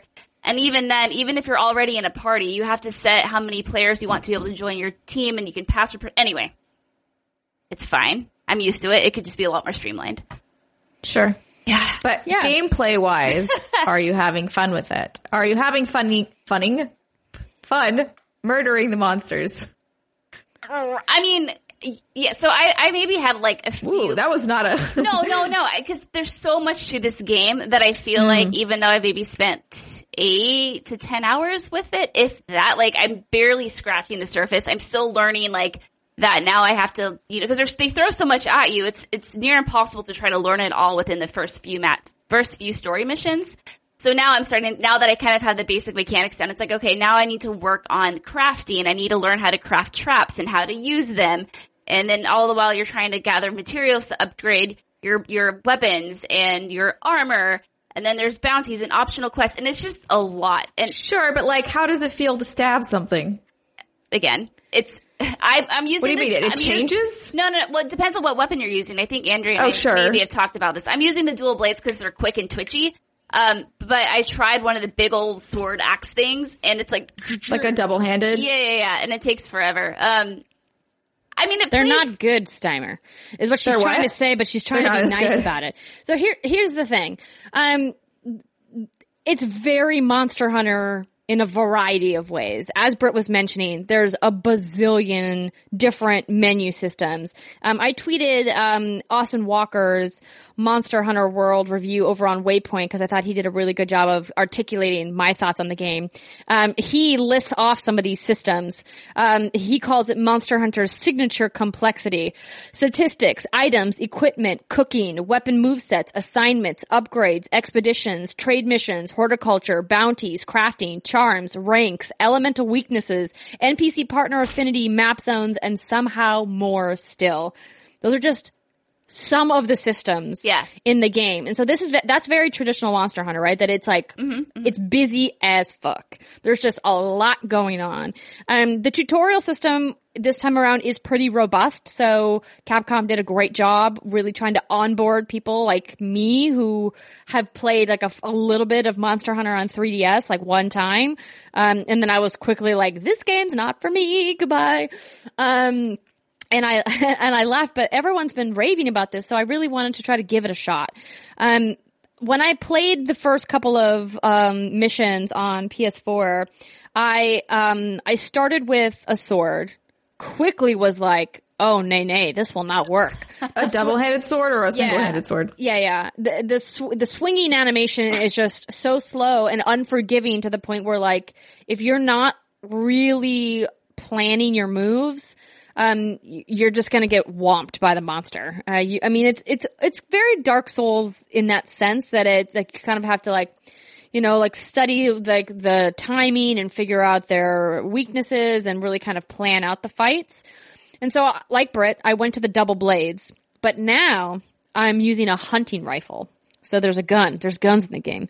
Uh, Ooh, well, pew pew. guns esque. So, um, I've been having some fun with it. It the problem is is that it's not as effective as the blade. A lot of the blade weapons are. At least now at this the level of the game that I am at. I obviously need to um, upgrade and you know improve things and things like that. But I crafted it. I have a hunter a hunter's rifle, um, and it's it's fun. It's it, I like ranged weapons, especially with these big monsters, because a lot of the times when you're up close, you're incredibly vulnerable to them like swinging their tails at you and them rolling over on you and all kinds of attacks. And you have to be very good at dodge rolling.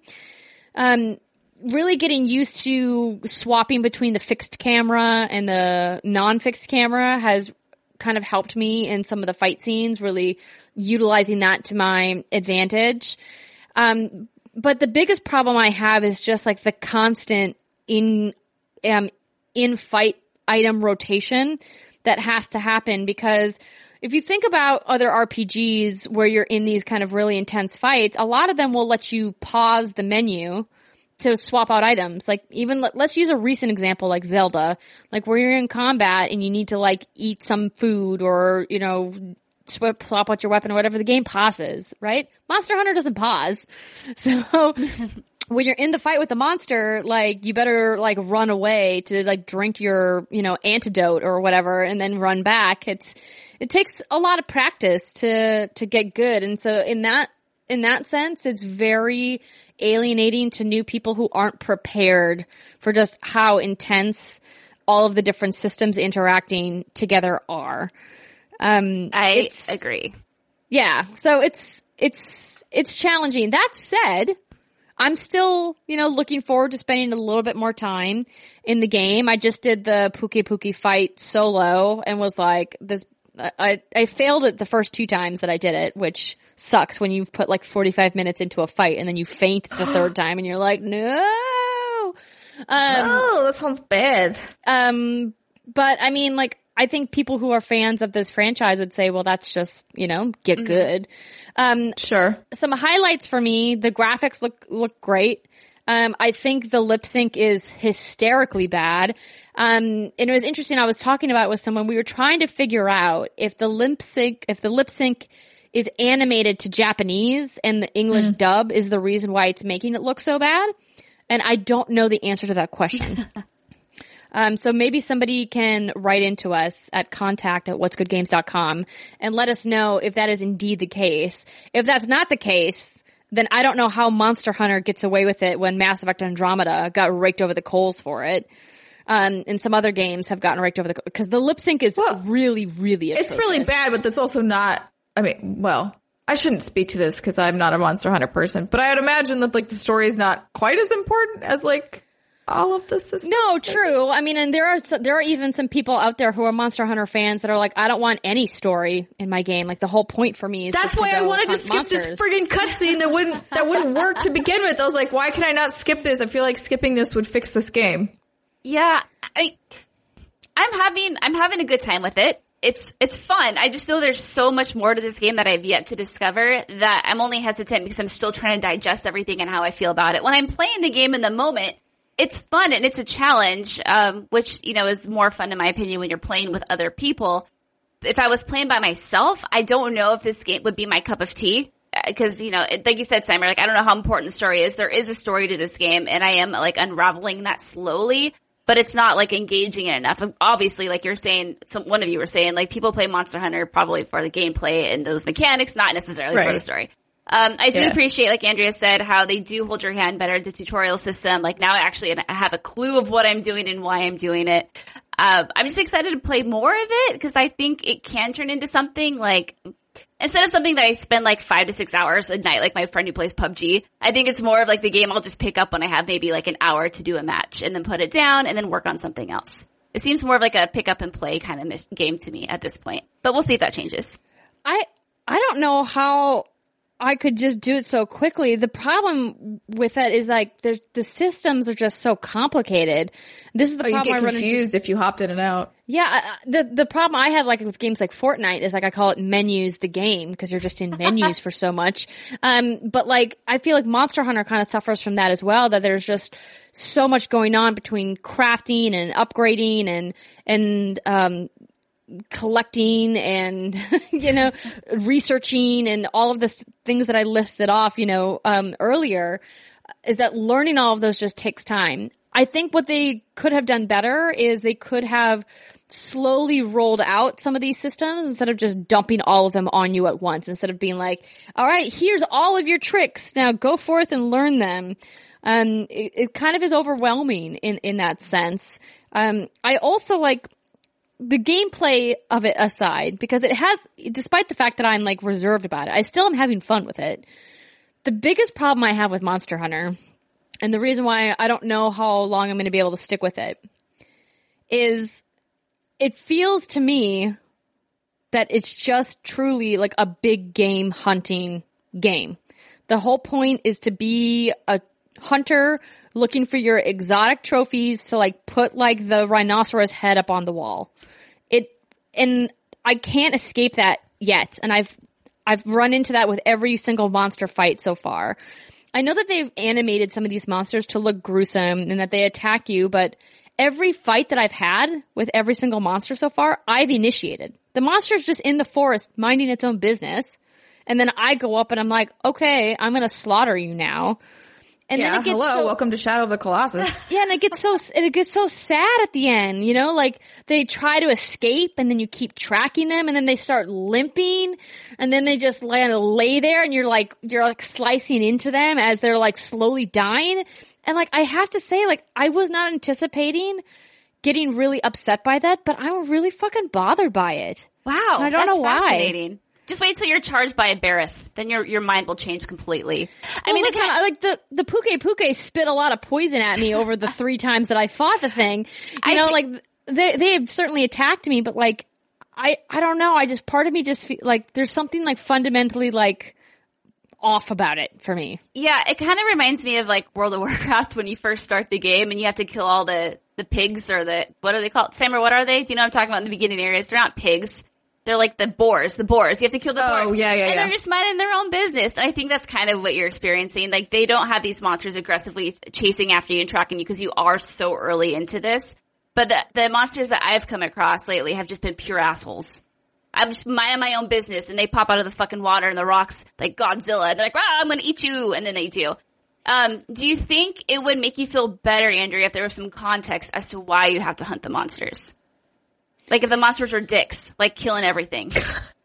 Yeah, I mean, like, listen, if the monsters If the monsters were dicks. if the monsters had it coming, um, if they were like out murdering babies and like destroying towns and things like that, it- like kind of like in The Witcher, how like you fight a bunch of beasts in The Witcher and there's like a context for why you have to go hunt down like the griffin or whatever, right? Like that to me would make it a little bit easier to swallow. And right now, like the only reason so far that I've come across that I'm fighting these monsters is, oh, well, we have to set up a base camp over here. And in order to do that, we have to clear the monster out. But I'm like, but, but that's the monster's house and we are invading it. So like, I mean, the monster was there Welcome first. to humanity. Like colonialism at its finest, truly. Um, and so like so far the justification has just been like, well, we're setting up shop now, so the monster's got to kick rocks. and, so, and and we're not rocks, just gonna I mean like we're going to relocate cut it. up We're just gonna kill it. you know? So like, I'm having trouble with it. And I know that it's like, it's fantasy violence and it's a video game and it's like, you know, suspension of disbelief, but I can't shake the feeling. And it always happens at the part of the fight where the monster starts limping, trying to get away. And I'm just like, but no, oh, I feel like such an asshole. You can't capture But it. that's how I that's how I felt in Shadow of the Colossus the entire game. Like you're just stabbing them. They're like, why? You're like, would- I don't know because I'm an idiot. That's why. I'd be really curious to know if anyone else is feeling that same way. I mean, I'm sure they are. That's uh, very interesting to me. Like that had never crossed my mind. So it's Brittany's like, I don't care. yeah, well, I mean, it's called Monster Hunter, right? I mean, like the whole idea is that you're hunting monsters. Like I get that, but I don't know, just something about it has, um, you just wanted them to be a little more aggro or like have more of a reason for yeah, I, what you're I- doing. I wanted them to feel like a little bit more aggressive so that my actions were justified and I didn't feel like I was like walking into their nest and just murdering them because, hey, I'm in your nest now, get out, it's mine now. Um, and that's, it's just what it's felt like. I will say though that the one like shining light redeeming quality of this game is the palicos. They're so cute. I made mine look like my cats and I named it Maverick and it's kind of tough for me when he's in battle and I'm like, oh no, don't, don't hurt yourself. They can't die, right? Like the palicos can't die. Please tell me they can't I think die. I think they can. I think they can like faint, but they come back. Yeah, they don't die. No, I think they no, just no. they- yeah, they might pass out. Yeah, I think you're fine.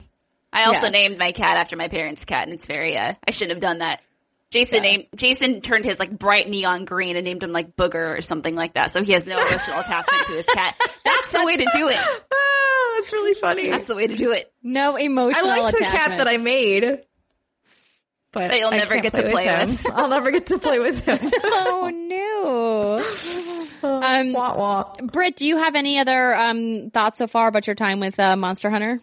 No, just everything I've said. I'm excited to spend more time with it and kind of learn the mechanics. But I think it's the kind of game that I'm not going to spend like my entire Saturday playing. I think it's something I'll play for an hour or two, like digest it slowly, and maybe once I get everything, I'll I'll uh, spend more time doing it. But right now, it's a brain melt. Honestly, it melts my brain a little bit. I think it's going to be one of those RPGs where you, you by the you by the time you hit like hour 20, then you'll be like, "Okay, Yeah, I got it. I feel good about it. I'm confident about it." Even though I have heard in some of the reviews that I've been reading that when you get through to like hour 30 to like when you're nearing the end of the low rank content that like it gets pretty repetitive until you decide to make the investment of time in learning how to do the high rank content. So I'm kind of like, hmm, I hope that's not the case, but I guess it's We'll maybe a little early to tell, Yeah. But we shall see indeed. Um, Oh, we're talking like this now. I'm so excited to do voices. I know. She's so Um, good. So you have been playing League of Legends, a multiplayer online battle arena. Yeah, girl. yeah. Every time I, see you online, I'm like, what's Steimer doing? She's playing League of Legends. No, not usually, but I started playing again recently. So I played, I played a decent amount two years ago, I think, ish, something like, something like that. And I would play with the people I worked with at PlayStation at the time. Um, and that's who I played with again. Uh, I don't know. So from the, sometime during the past week, I've already forgotten. Uh, and Somebody. I played with someone. but it was no. I, I mean, I played with my friends Paul and Richard, and like I used to work with them, and they. It was nice to have that game again because it was sort of just more of like a social hangout, sort of what you've talked about with Paragon. What, Paragon was for you, Andrea. It's a it's a fun game, yes, but like it's more about just having a thing to do while you're virtually hanging out with your friends. Um, so I fired it back up. I usually go bot lane, um, and I'm support because I'm too scared to do anything else. And I busted out my DJ Sona again because I have that skin because Paul, so Paul works at Riot. So like he gifts me some skins, which is really nice. Thanks, Paul.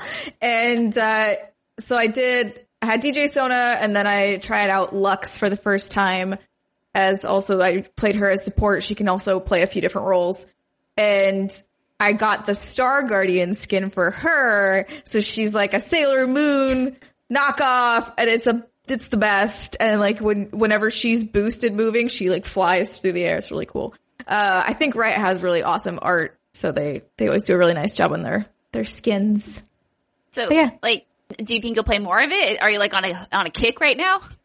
I mean, I think I'm gonna definitely try and log on and play more with them. We so we just played a few games against bots because I was like, I don't remember anything.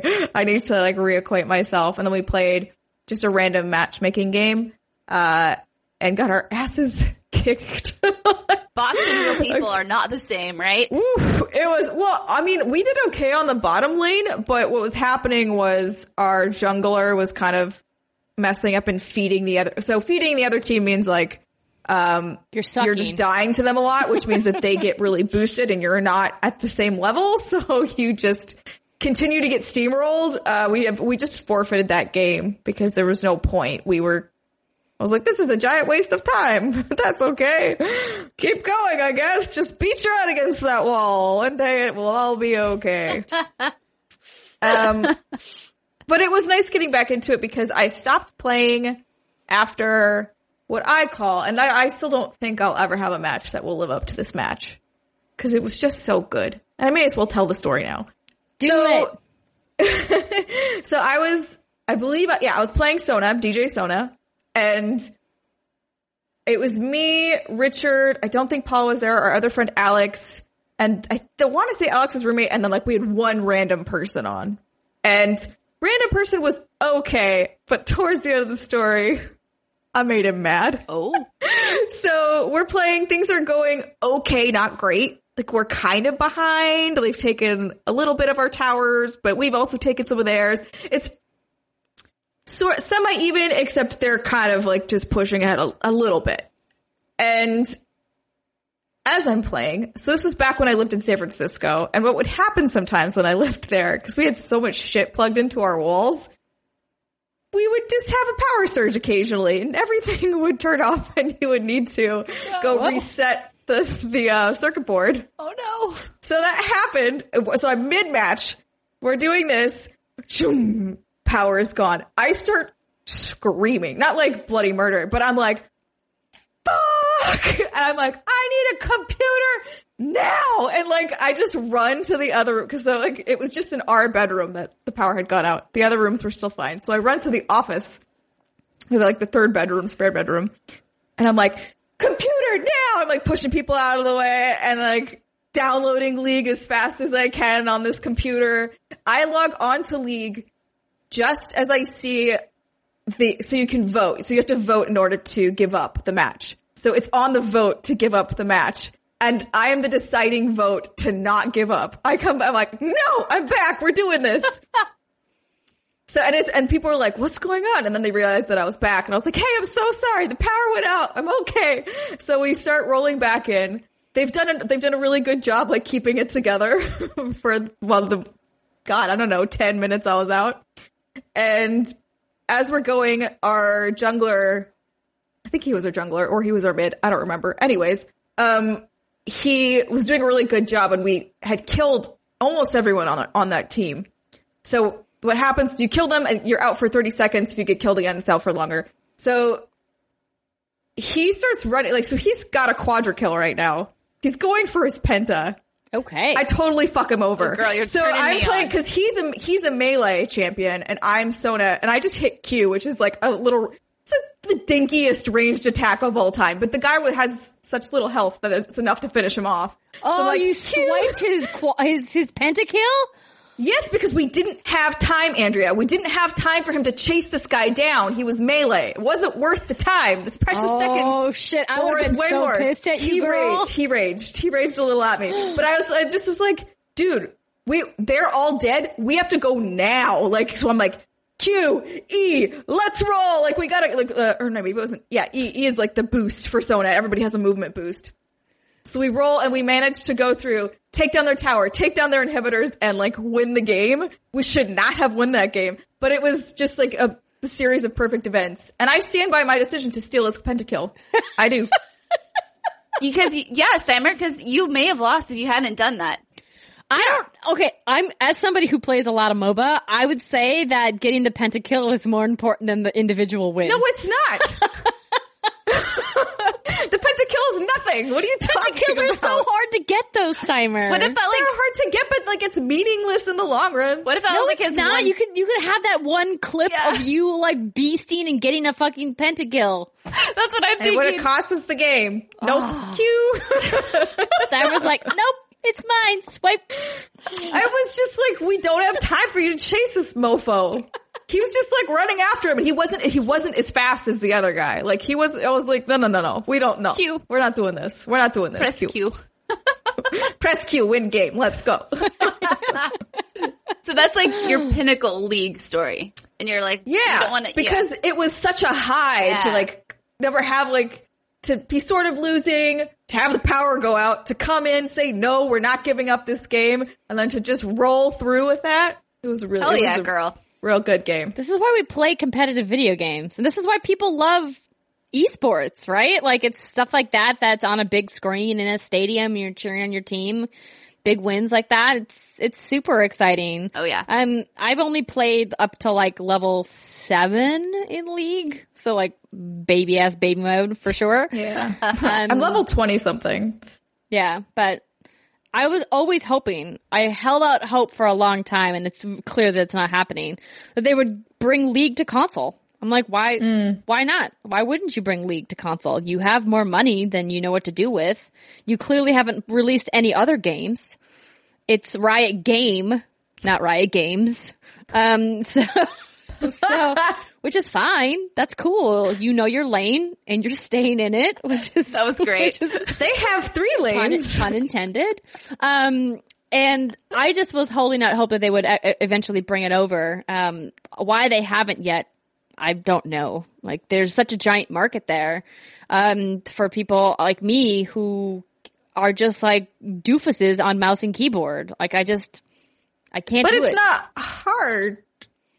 Well, Like, cause, like, cause it's, you're not, you like, don't the movement's to talk, you don't need and- to talk down to me, Steimer. I know that it's No. not hard.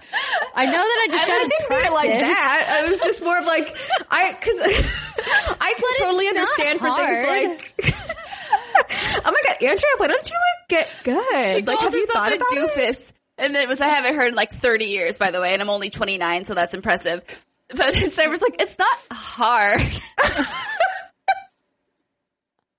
I just meant of all of the PC games, there's not as many keybinds as say an MMO. Like, that's all I meant. Yeah. I just like I can't do the thing where you like stretch your like pinky out to like hit the shift button and like hit the tab and then you got to reach up and hit the numbers. You know, really like the basics of playing on a keyboard that I just am really What was that, Brittany? That's a zombie finger. It's my zombie Oh. finger. You need another zombie finger, Andrea, that you can just like tape I to your pinky. So it like extends the reach of your pinky. yeah. Anyway. I just I'm not good at it. But you know, you just ma- you need like Q, E, W, and R, and like, and then a few of like your items and stuff will have buttons. Maybe you can teach me too, Steimer. I don't know how to do the links. Yeah, There we go. We gotta get some people with some Smurf accounts to help us out. School Yeah, for real. Be like, so we need somebody really good in mid and on top, and like we can handle the rest. I don't know. I hate jungling. We need to find a jungler. Okay, fine. We can find a jungler. I, I can somebody- handle. I can do mid. Okay, okay. Yeah, I can do that jungling. Jungling like takes Jungling like, has like a Takes You skill. need to learn a route and yeah, like you have to like know know, that. know what you're doing. You gotta know like the where the camps are. You know, you gotta you gotta have like the knowledge to Okay. jungle. I don't want to jungle then. Yeah. Never mind. I was just trying to you be a can you can you can roll bot with me. I will give up my beloved support role Yeah, I'll roll bot with you, girl. and try to do ADC. try to last hit with my friggin' Jinx. Yeah. I like um I like playing ADC. It's fun. You have to. I like You have to get good at it though. Yeah. Yeah, sure. that's the only thing. It's, I like playing ADC too, especially the one time I successfully did it with Jinx was really fun because then I was just shredding people by the end of the match. What's but- ADC? Oh, uh, it's called, as I choke God. on nothing, uh, AD carry. I don't remember what eight, what, just Ability what is it? damage. Ability damage carry. Oh, oh, okay. Um, basically like your baby ass baby mode at the beginning, but at the end you're a monster and you kill everyone. Perfect. Oh, excuse me. Um, attack damage. I didn't mean to say ability. It's attack damage. Um, but I mean, you can technically have an ADC that is a caster. It's just rare. They're usually, um, they're usually carries that have like a physical damage attack. Um, but it's, yeah, we'll teach you, Brit. Yeah. I'll It'll jungle. be fun. It'll be fun. Um, but um, we are getting into um the end of the segment. Um, Brit, Yes. you have been playing Lost Sphere, I have. so, this- let's let's talk about it. Let's talk about it. So this is Tokyo JRPG Factory's second title. The first one was I Am Setsuna that came out, I think December 2016-ish. Oh, I heard good things about that. Yeah, and what's really cool is that this studio is specifically made to make old school JRPGs. So it has all of those elements from your favorite games as a child on the SNES, um, PlayStation, etc. Um, you know, top down view, all your parties walk in a straight line. There are random treasure chests hidden in homes and in random nooks and crannies. Turn-based battles. You have the NPCs that walk aimlessly that repeat the same lines of dialogue to you. Um, and I really enjoyed I Am Setsuna. The story and the characters felt a little, um, they were pretty forget, like, unforgettable. That's what I'm looking for. I forgot about them very easily. Like, for instance, I tried to jog my memory about them today, and I looked at photos of all the characters from I Am, I Am Setsuna, and I couldn't remember who any of them were. Um, Oh. so it, and even though it was a very charming game, I felt like it locked, it lacked some spark and some of that like life in it that made it like a classic of Days of Old. So for this game, I was really hoping that, um, for Lost Sphere that they would improve on some of those things. And so far, it seems like they really have. It still has all of the things I mentioned um, before about the typical JRPG mechanics, but the characters this time seem a lot more interesting. They have a lot more banter between them, which was something I, I the first game that I Am Setsuna lacked. So this one, I'm already hooked on the story. I'm like maybe seven or eight hours in. And I'm excited to see like where the story goes next. Whereas with I Am Setsuna, it was more like, okay, I'm just playing this. It seems kind of like these are just mindless droids. So this seems like a vast improvement over I Am Setsuna. And if you are a fan of old JRPGs, or if you never got to play any of those, I would say like definitely play this one. It's like a mishmash of your favorite games of back in the day. So Is it like Lunar Silver Star Harmony? Because that's my favorite. I know you really like that, and you recommended that I play that a long time ago, and I never really did. Never got around to Oh it. my god, it's so good. I would say it's more like akin to like Chrono Trigger, those kind of games. And I'm sure Lunar Star, mm-hmm. yeah. So it's really fun. It's it, the soundtrack is beautiful. It's classic. I mean, it doesn't have like obviously the depth of like Final Fantasy 15, for example, but then again, it's not really supposed to. It's its own specific special little like thing. But Speak. Sorry, you said it's Final Fantasy 15, and then I just thought about how excited I got. I, I saw something like a video on the chibi version. oh, the pocket edition. I, po- soon. I posted Pocket the edition. trailer, yeah, on the pocket And I'm like, edition. I want to play it. Oh yeah, I'm gonna play that. like too. I think I'm gonna play that and like not play the real game. I don't see. I don't know how I feel about that because the story of Final Fantasy 15 is so. I think it, it has its issues, like we've talked about a million times. It's so good, but I'm worried that a lot of that will be lost in this like super adorable version where like the story of Final Fantasy. Anyway, I understand Yeah, what you're saying. yeah, it's got same. some heavy themes. Yeah. Do you want the first time you're introduced to those to be when the guy has a big head and a little body? I don't know. but it's true. Those character models are ridiculous. It's real. They're really cute though. they're so cute. Yeah. That's why I'm like, oh, and to play this because also I kind of don't have time to play the big one. Just wait till the Royal Edition comes out and then play it. You'll like it. Uh, but yeah, Lost Sphere, really cute, shaping up to the story's starting to pick up. I'm excited to play more of it. That's on Switch, yeah? It's on Switch. I'm playing on PS4 right now. Yeah, Okay. it's my treadmill game. Would it be a good Switch game? Yeah, definitely, assume, absolutely. Yeah, because it's not graphic intensive or whatever, so it's not like one of those games. Like I tried playing Xenoblade Chronicles 2 portable, and it looks fine, but the dip in resolution and frame rate is just like it looks so much prettier on the TV. But with a game like this, I imagine you want to have that issue. Cool. Yeah, girl. Awesome. Um, well, we'll check in with you on that for sure. Um, I do briefly just want to talk about how I have, um, I sat down with, um, Miss Alexa Ray, um, to play a little bit more of Final Fantasy IX. Cause I was like, show me. Did you learn how to play? Yes. But Yay. more importantly, I learned how to cheat. And by that, I mean, in the remake that is on PS4, there's all these systems that you can turn on. Um, one of them is 9999 mode, which essentially makes you every attack your characters do, the first hit is 9,999 damage. Yeah, girl. So essentially you're like one hit killing everything. Then there's um, safe travel mode, which means you can wander around and never hit any random instances. Um, so none of the random battles pop up, only like the boss battles pop up or the battles that are tied to the story. And then there's um like the the super speed mode, which I thought was just going to be for battles. Oh no. Everything is fast. It's like putting a fast forward on walking. You even walk like in this really weird, like jittery fast way. Um, all of the battles are super fast. All of the cutscenes are like sped up, which is Oh. really Isn't weird. that the opposite of what you want? Yes, yes, it is. weird. I, I don't like it at all.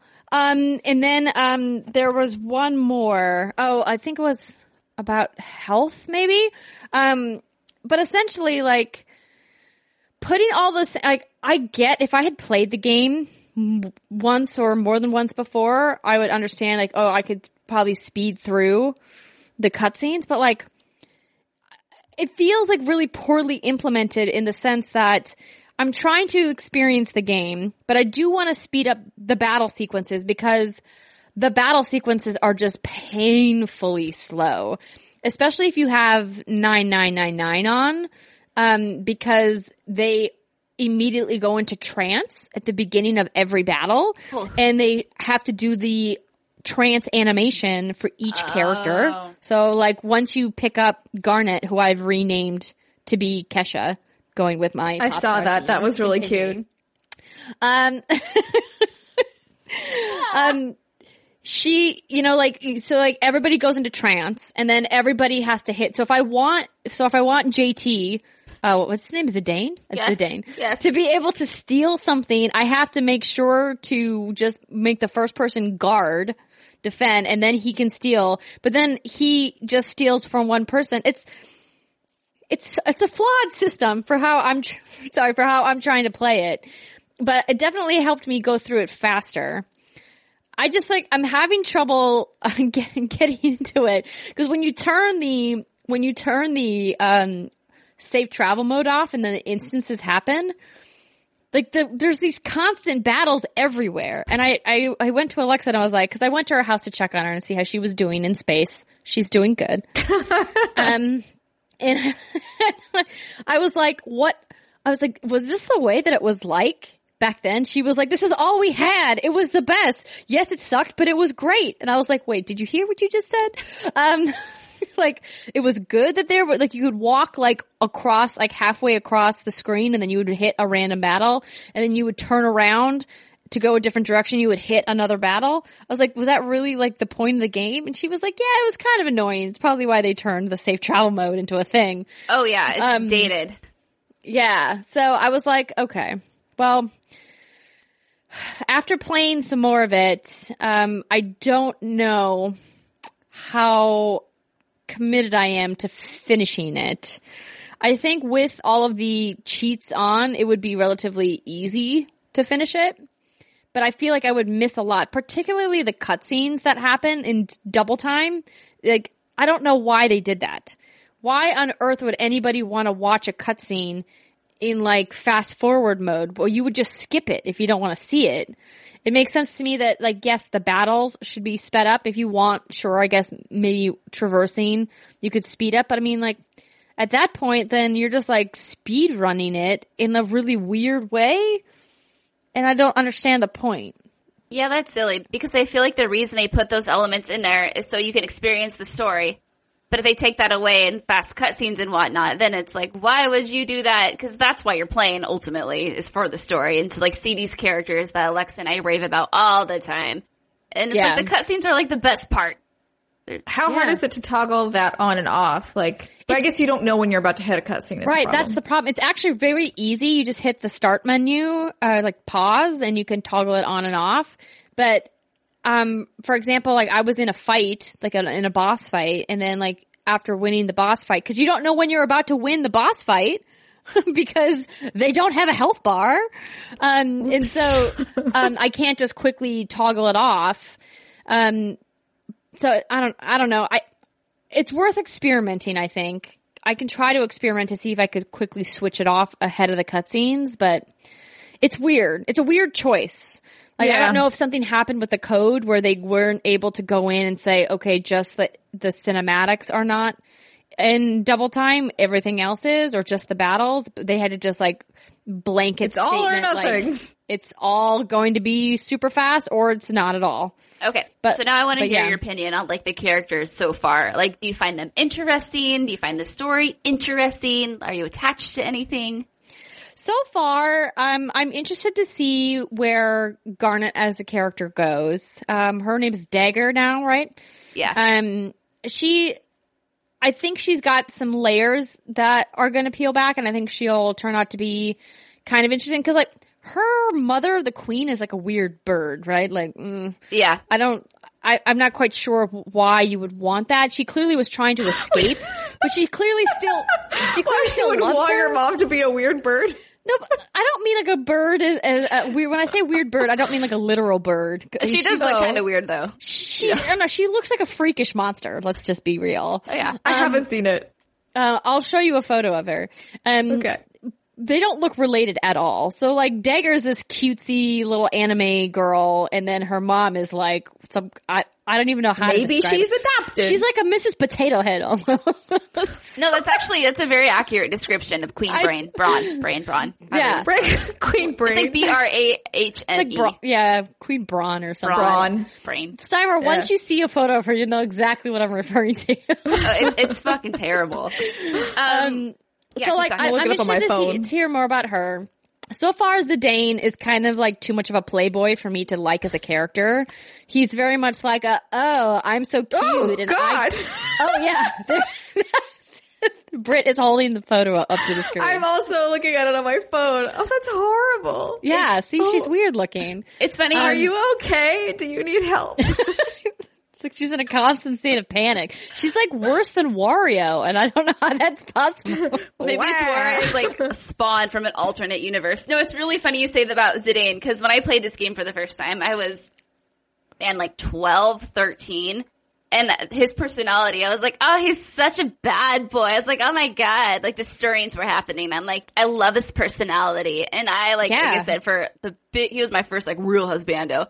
And I think now if I were to go back and play that game, I'd be like, you're a fool. Cause I'm like, you know, older and I'm like, I don't got time for your, Wiser. I don't have time for your Yeah. bullshit, son. I know exactly who you are.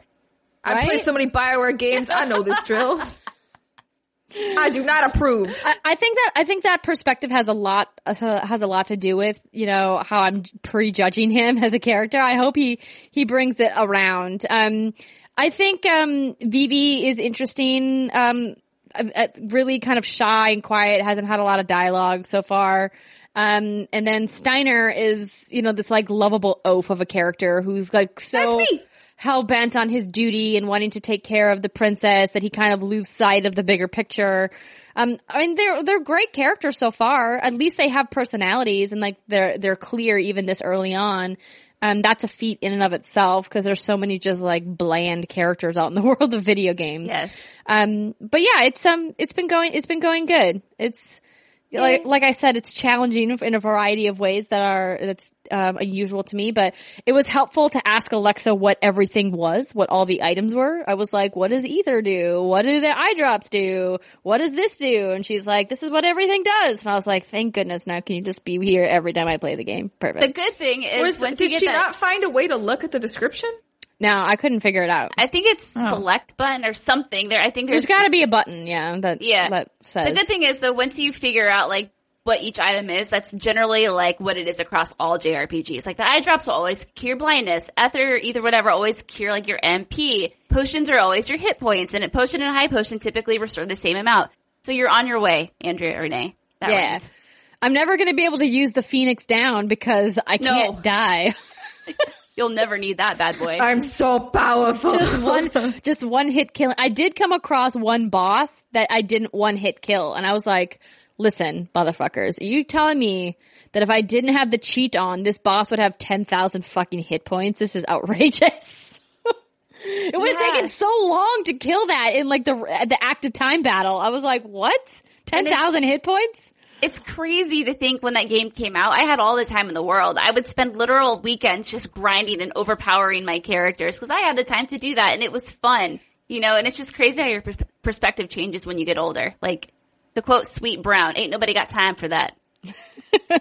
Yeah, and what Alexa was saying was, you know, she was like, that was like, that was the thing back mm-hmm. then. She was like, it was one of the few games that offered such a robust playing experience. And I, I kind of disagreed with her a little bit. I was like, 2000? I was like, what are you talking about? There's a lot of stuff to play in 2000. Um, I was like, but maybe I guess if your experience was like very restricted to like JRPGs, then, Yeah. I mean, obviously it's like one of the best Final Fantasies, right? Oh yeah. The best. But that's The best? Is it your number opinion. one? Hmm? Is it your number one? Final Fantasy Nine? Yes. Yeah. Oh, absolutely. 100%. Okay. 100%. Okay, well then I will keep playing it just for you, Britt. No, you should because the it's fun for me to hear you talk about these characters, especially since you don't really know them yet. And some of the things you've mentioned, I could talk about like 15 minutes per topic because so much stuff happens. And I'm excited for you to continue playing and learn how these characters grow and develop and interact with one another. Yeah, we'll have to we'll have to revisit it down the road for sure. Uh, once I get a chance to play more, but right now I'm I'm trying to trying to kill some monsters, trying to get into it. Yes. Um, all right. Well, um, because the show once again has um, gone super long with our hands on, like last week, we are going to skip the third segment. Don't worry, we're not going to make it an all-time habit, but um, hopefully this has been enough podcasts for you guys. Two hours, you know, just a measly two hours of podcast. um, but we will be back next week. Steimer will be scuba Swimming with the fishes, snuba but not in the dead sense. Scuba Don't- Steimer. yeah, don't- She's gonna don't be a get dead, scuba Steimer. Steimer. Scuba stammer. Um, so she will be on vacation and we will be having a special guest, Miss Kimberly Wallace from Game Informer will be joining us next week. Um, so if you guys want to find more content from What's Good Games, Brit, we have a couple social media channels they could check out. We do. Let's see if I can not bork these. All right. We have twitter.com slash what's good underscore games, facebook.com slash what's good games, youtube.com slash what's good games. Instagram, don't worry about it. Uh, website, what'sgoodgames.com. And of Don't course, worry about it. patreon.com slash what's good games, where we post random shenanigans all the time and it's very fun. Yeah. Lots of fun places to um to hang out with us and to chit chat with us. And of course, you guys are always welcome to write into us at contact at what'sgoodgames.com. I think Britt said that too. Um uh, thanks so much for listening, everybody. Um, let us know what you have been playing, um, what you're looking forward to, if there's topics that you would like us to discuss, if there's a guest that you would like us to get on the show, um, you can write us in about that as well. And until next time, have a fantastic weekend. Goodbye, everybody.